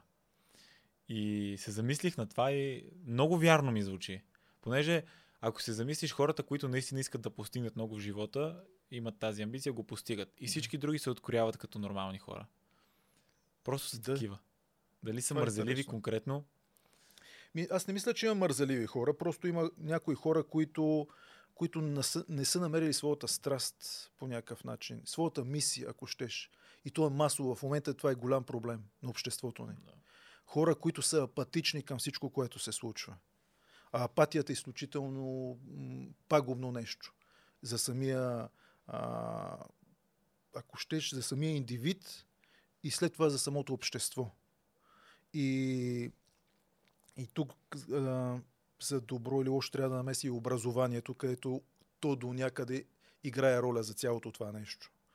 А, има един психолог Руснак, който в, в Русия има няколко детски градини и прави много, много интересни експерименти. Още в началото, в игрова среда, предлага на, на децата, които си играят, различни, различни занимания. И на базата на тях той прави психологически профил на всяко едно от тях. И когато mm-hmm. се срещне с родителите, много бързо определя това дете дали има афинитет към изкуство, музика, рисуване, танци, или е аналитично настроено и математика и някакви точни науки биха били супер полезни. И това си представи в още начален етап на развитието на едно дете. Ти го знаеш, че това дете има афинитет към това нещо. И не го занимаваш с неща, които не му харесват. Това не значи, че не трябва някакви базови умения и знания се. да има. Но ако се фокусираш върху потенциала, могат да се случат прекрасни неща. И това дете да живее един супер стойностен, много щастлив живот. И ако не се случи, как, какви са резултатите? Но това е работа на самото, а, според мен, общество. В момента не го виждам, за съжаление. А, знаеш, бях, имах щастието да съм част от управителния съвет на а, фундацията на професор Лозанов по, по сугестопедия. Това е из... метод е избран за един от най-инновативните методи за обучение в света и е признат от ЮНЕСКО. Не знам дали си чувал Не. за метода. Уникален е. Професор Лозанов можем да седмици да изкараме в разговори на тази тема, защото ми е много, много близка. А, накратко, той се занимава с това как работи, как функционира мозък. И как мозъка може да възприема 3 до 5 пъти повече информация. И то е супер естествено. Казва, вие когато гледате една картина, какво гледате? Цялостната картина в началото или гледате какви са корените на дървото, какви са листата и така нататък. Какво правим с образованието си? Вкарваме в първи клас децата и те почват А, Б, В, Г. Ние почваме от листенцата, вместо да гледаме цялата картина. И какво прави той? Прави тест. Между другото, а, няколко училища са работили по неговата система. А, на Людмила Живкова и предстои пътуване в Индия.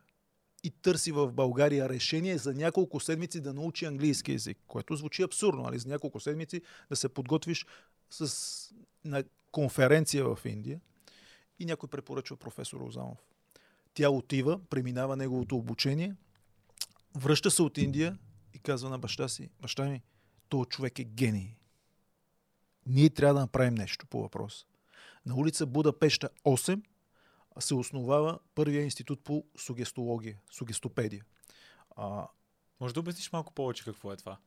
Значи, целият метод се базира на това как функционира мозъка и по различни начини, да речем, ако има едно занимание, което е през изкуството се прекарват нещата, и ако има едно занимание, което е по, с по-дълга продължителност, как децата да бъдат максимално ангажирани и да им бъде приятно. През любовта. Един от принципите е любовта. Да правиш нещата с любов. От страна на педагога и децата да правят това нещо с любов. Да няма натиск, да няма напрежение.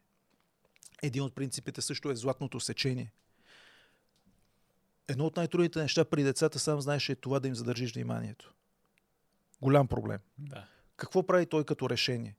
Просто вкарва различни елементи, които постоянно държат мозъка в алфа, за да могат да възприемат повече информация. Което е много наука, облечена в много елегантни и, и красиви методологии. Класическата, а, класическата музика също е част от процеса. А, много фундаменти, които са напаснати по подходящия начин, за да има един много добър резултат. Един от тестовете, когато а, иска да докаже силата на сугестопедията, е тест за 100 френски думи.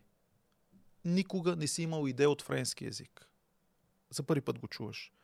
Събират 100 човека от различни социални прослойки на обществото и им дават този тест. От банкери до леяри в Кремиковци. Различни прослойки. Да. Шофьори, всякакви, Да. които са. Две занимания, които са, им прочитат под определена форма 100 френски думи. Накрая им дават тест. Според теб, кой е най-низкият резултат като, като успеваемост? Процент. А от коя прослойка група ли имаш Без предвид? значение. Генерално. Кой е най-низкият? Процент успеваемост. 100 думи, трябва тяхното значение да напишеш. Ми, най-низкия сигурно има 40%, 20%. Някои хора. 94. Е най-низкия. Да. И Демек то, е на, 94 думи са познали от Да. 100. и то на един леяр от Кремиковци. Това го има в архива на професор Лозано. Вау. Да, Използвайки неговата методология. точно така. Уникално е, препоръчвам ти да, да я тестваш. Трябва, трябва да... А, реално по тази методология мозъка възприема 3 до 5 пъти повече а, информация, която е. А, нали, отклоних се просто за да ти обясня не, страхотно а, е. силата на образованието, Да. на подхода като цяло. Поред причини, защото ще стане много, много дъл, дълго, поред причини неговата методология е призната от ЮНЕСКО за най-успешната и трябва да се въведе във всички училища, които са. Това нещо не се случва. А защо не се случва? Не се случва, тъй като руснаците са силно заинтересовани от неговата методология, както по време на студената война, нали, на битката между Русия и Штатите. А, американците също развиват, а, базирайки се на неговата методология, Super Learning, а, което е. И той на летището, когато пътува при едно от пътуванията си от, а, е спрян от държавна сигурност. 10 години остава под домашен арест. Взети са му голяма част от разработките и, и така приключва голяма част от, от нещата. А, в началото на прехода а, един виенски изследователски център го кани в, в Австрия и му дават цял център да разработва методологията. Уникални неща, уникални неща е създал и така горещо ти препоръчвам да задълбаеш малко в темата наистина. Но ето силата на образованието. Когато попаднат тези деца и всеки един от нас в правилната среда, ти откриваш този потенциал, който. И тогава някакси много по-естествено се случват нещата и не е толкова стресово, тегаво, трудно да правиш това, което всъщност ти е като мисия. Разбирам потенциала Абсолютно. и е много, много, много кофти, че това не е част от сегашната система. От Има сегашното- го, Има го, има центрове, които все още конкретно за обучение по чужди езици в България работят по методологията на професор Розанов. Има центрове, които работят по класическа сугестопедия, така че може да направиш един тест, просто да го видиш какво представлява. Да, да, да.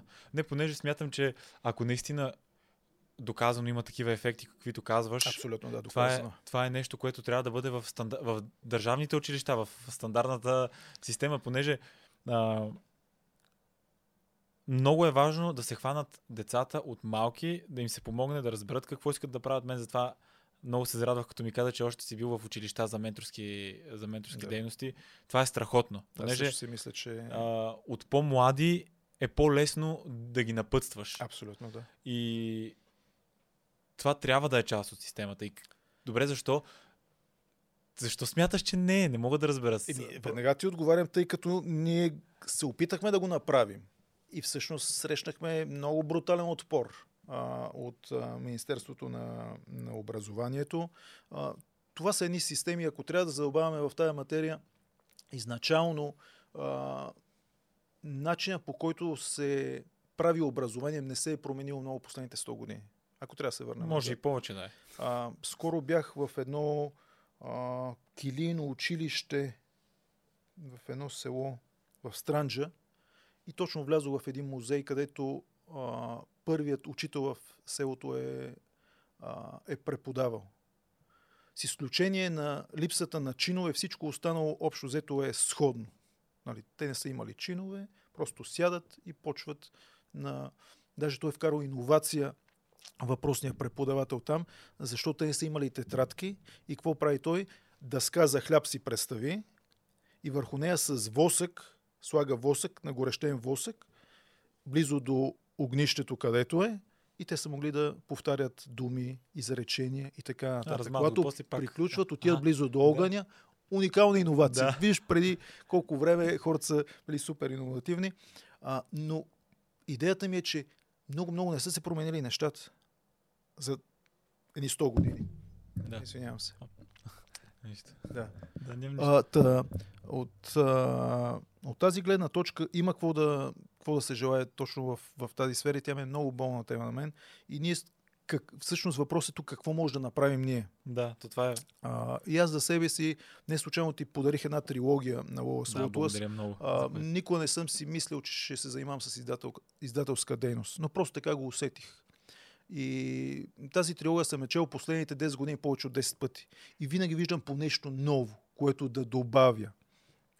А, и решихме да направим една а, организация, нарича се Universe University, университетът на Вселената, където хората, място, където хората и децата да учат неща, които не се учат в училище. А лично аз смятам, че са супер важни.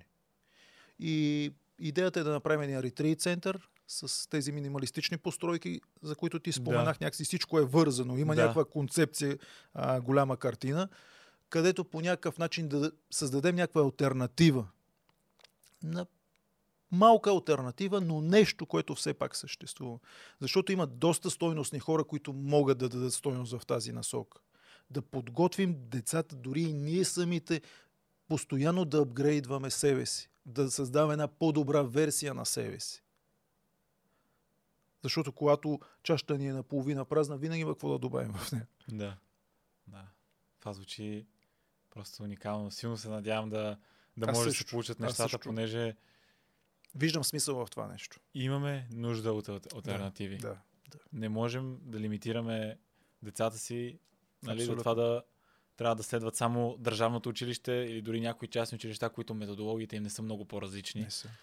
А, има нужда от нещо различно. Вижда се, че в днешно време като цяло аз го забелязвам с мои по-млади приятели и, като цяло на моята възраст и към университета се губи пълното желание и към училището се губи пълното Абсолютно желание съм съгласен с теб. и това според мен не е добре. И, не, е- и само да кажа, не е вината според мен на учениците толкова, Абсолютно. колкото факт. на модела на системата как Точно работи, така. понеже той изобщо не е сходен с времето. В днешно Да. време, с днешните технологии, ако представяш нещо, което е работило преди 150 години, Няма то, то неща, които преди 10 години вече не работят, Факт. камо ли преди толкова време, Точно. определено Да. има нужда Да. от промяна. а, не работят, защото не са адекватни. Ти сам го каза. Те не устояват на, на нуждите на днешното време. те не са интересни за, за младите хора, не са интересни за децата. И с нощи си говорихме с, а, с семейството ми на вечеря а, за, за това колко е важно да намериш своето призвание и именно близко семейство, приятелско семейство, родени са ни всъщност, а, те са в Испания. И детето много иска да се занимава с компютъри. Обаче профила, който му дават от училището, е математика. Mm-hmm. И то се явява на, на теста по математика, който е. И започва теста, то взима лист и само го остана преподавателката и си тръгва. И бащата казва, може повярваш какво е написал. Аз не обичам шибаната математика. И просто го оставя. Ето един супер пример как когато не даваш възможност на потенциала да се развива, той няма как да се развие. И той е потиснат. И това е бреме за, за това дете. И другият, другата възможност, когато го поощриш, какво се случва? Той е като едно цвете. Ако го поливаш и се грижиш за него, сигурно ще се радваш на красотата му. И обратното. Абсолютно, аз съм съгласен с това. Има много експерименти, даже правени за а, това дали е по-добре да поощряваш или да си строг, да си с негативна реакция. Винаги поощрението Абсолютно. работи по-добре. Да. Това е просто hard science, тук няма да. спор по този въпрос. Да. А, с а, изкуствения интелект, между другото, ми е интересно какво ти е мнението, понеже аз имам доста така малко по, по-различно от, да. може би, по-често срещаната гледна точка, понеже нали, хората обичат да казват как евентуално ще ни превземе света. Нали, изкуственият интелект толкова ще да. напредне, че ще сложи край на хората. Аз смятам, че това са пълни глупости че няма никакъв шанс да стане. Единствената причина, поради която го смятам, е за това колко сме изостанали хората. И причината по това е, че за да създадеш съзнание на един изкуствен интелект, първо ти трябва да разбираш какво е съзнание, за да имаш инженери, които да го създадат и да го имплементират. Mm. Ние нямаме и на 1% представа как работи човешкото съзнание, камо ли да създадем ние, да сме Бог и да създадем нещо, което да мисли. Понеже yeah. сегашните изкуствени интелекти, като чат GPT, например, той е най-популярния, yeah. това е база данни. Yeah. Има всичката Точно. информация, черпи от нея информация и ти дава отговор. Той не мисли, той не може да взима решения, той просто ти дава отговор на база на информация.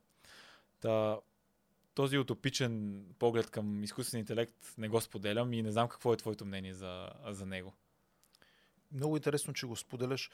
Ювал Ноа Харари е казал нещо много интересно. Човека е един много объркан хомо сапиенс. И реално развитието му исторически на ниво съзнание не е много голямо, това, което ти сподели. И като добавим към това а, неизвестността, неразбирането, какво представлява, нормално е да се породат някакви страхове. Това се случва. Mm-hmm. Обществото е притеснено, че изкуственият интелект по някакъв начин ще замени някои неща, вероятно. То е сигурно. Да, вероятно ще замени някои неща, които вероятно трябва да бъдат заменени и да се промени нещо. Но тук въпросът лично за мен е как можем да го използваме правилно. Абсолютно. Първо да го разберем и след това да го използваме. Защото това е ценното за мен. Ние лично го използваме в една от компаниите си изкуствения интелект за копирайтинг, за създаване на креативи и така нататък. А, и спестява много време. No. Ето ресурса време. Много е, ценен ресурс. Да, да, експоненциално се развиват нещата там.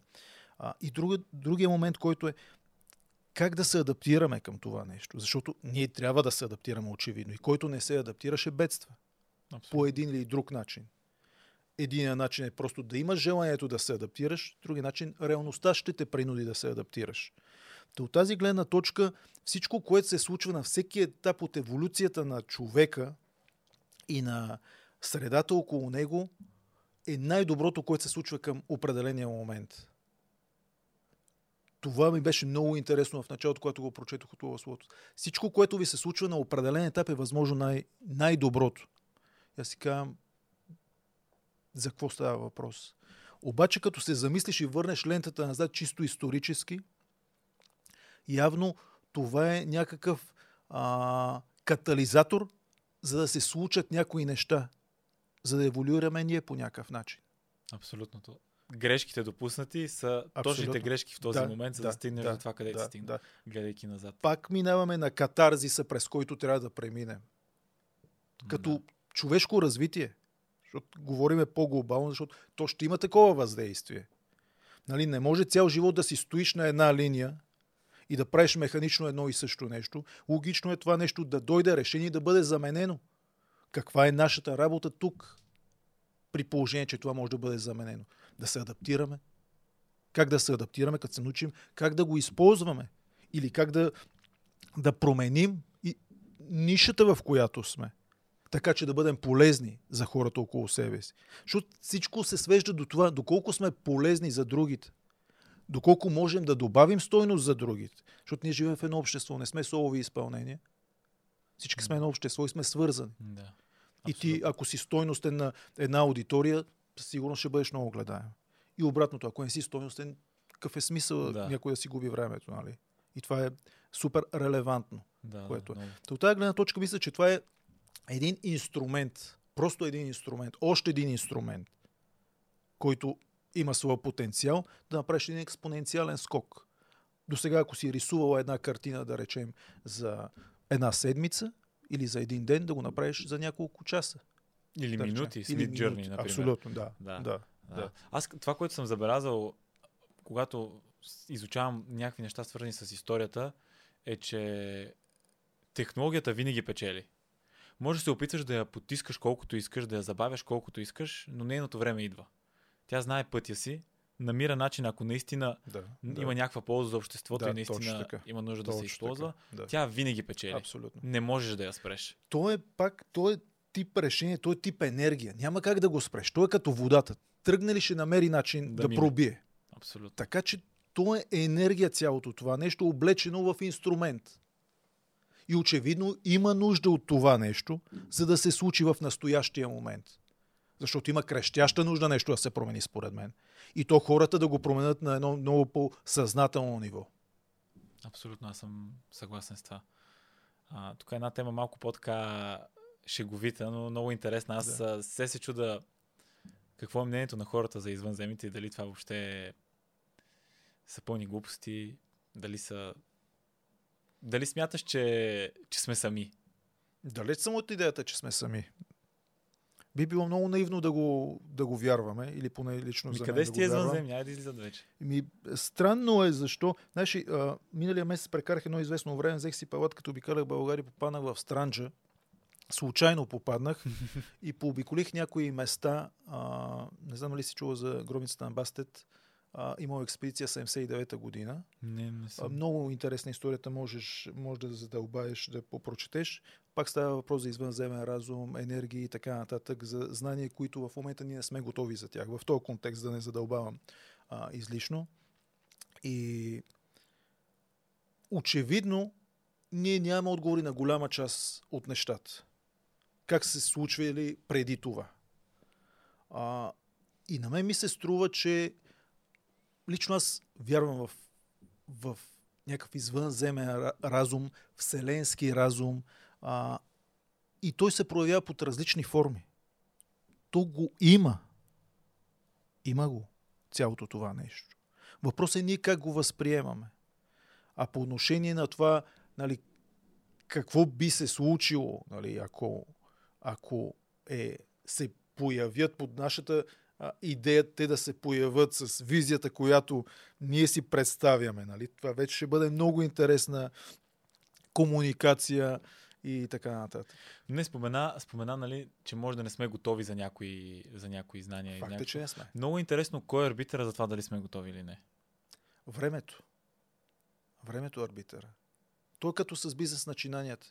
Ти искаш да направиш един продукт или услуга, но пазара не е готов за това нещо. Няма кой да го купи. Същото е. Ние не сме готови за някои неща. Изкарваш един супер иновативен продукт, си представи. Обаче хората не го разбират. Той не знае какво да прави с него. Защо да го устойности? Защо ти плати за него? При положение, че не го разбира.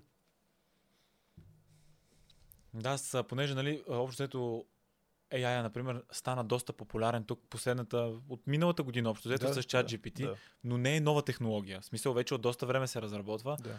но може би момента беше точния, Да. точно това, което споменаваш, че имаше толкова голям скок с пускането на ChatGPT на OpenAI като цяло, като станаха по-така с първия си продукт и А, се вижда колко рязко се адаптира, колко Абсолютно. рязко го приеха хората. Е, сега ми светна на нещо, което е. Професор Лозанов, ти, ти пита защо сугестопедията, в контекста на това, което коментираме в момента, защо сугестопедията не е в училищата, където е мястото. А, и професор Лозанов казва нещо. Задръжте я още 100 години. Ще дойдат хората, които ще го оценят и ще вземат потенциала на това нещо. Ето в момента системата не е готова да приеме нещо, което е супер ценно. Системата при положение, че ги има всички доказателства. То не е хипотеза вече. Да. То е доказано и това вече е факт. Но не се случва. Да. Времето е много основен фактор, определено. То е тестера на абсолютно Да. всичко. Всичко трябва да бъде тествано, за да може да се прецени. Ами добре, аз съм много доволен от разговора ни. И тук имам една книга, която бях взела аз да ти подаря на тебе. Надявам се да не си я чел, не знам дали си я чел. Имам и една от любимите ми книги. Много кофти. Не, значи, може да, може да я подариш на някого, но Но аз я оценявам много абсолютно. и смятам, че а, Леонардо е пример. С толкова, след толкова Топ е. години Топ. пример и Да, абсолютен. това е нали, за Много теб. ти благодаря. Много мерси за разговора. Мисля, че се получи беше. много интересно. Абсолютно. И благодаря на всички. Ще се чуем в следващия епизод. И аз ти благодаря.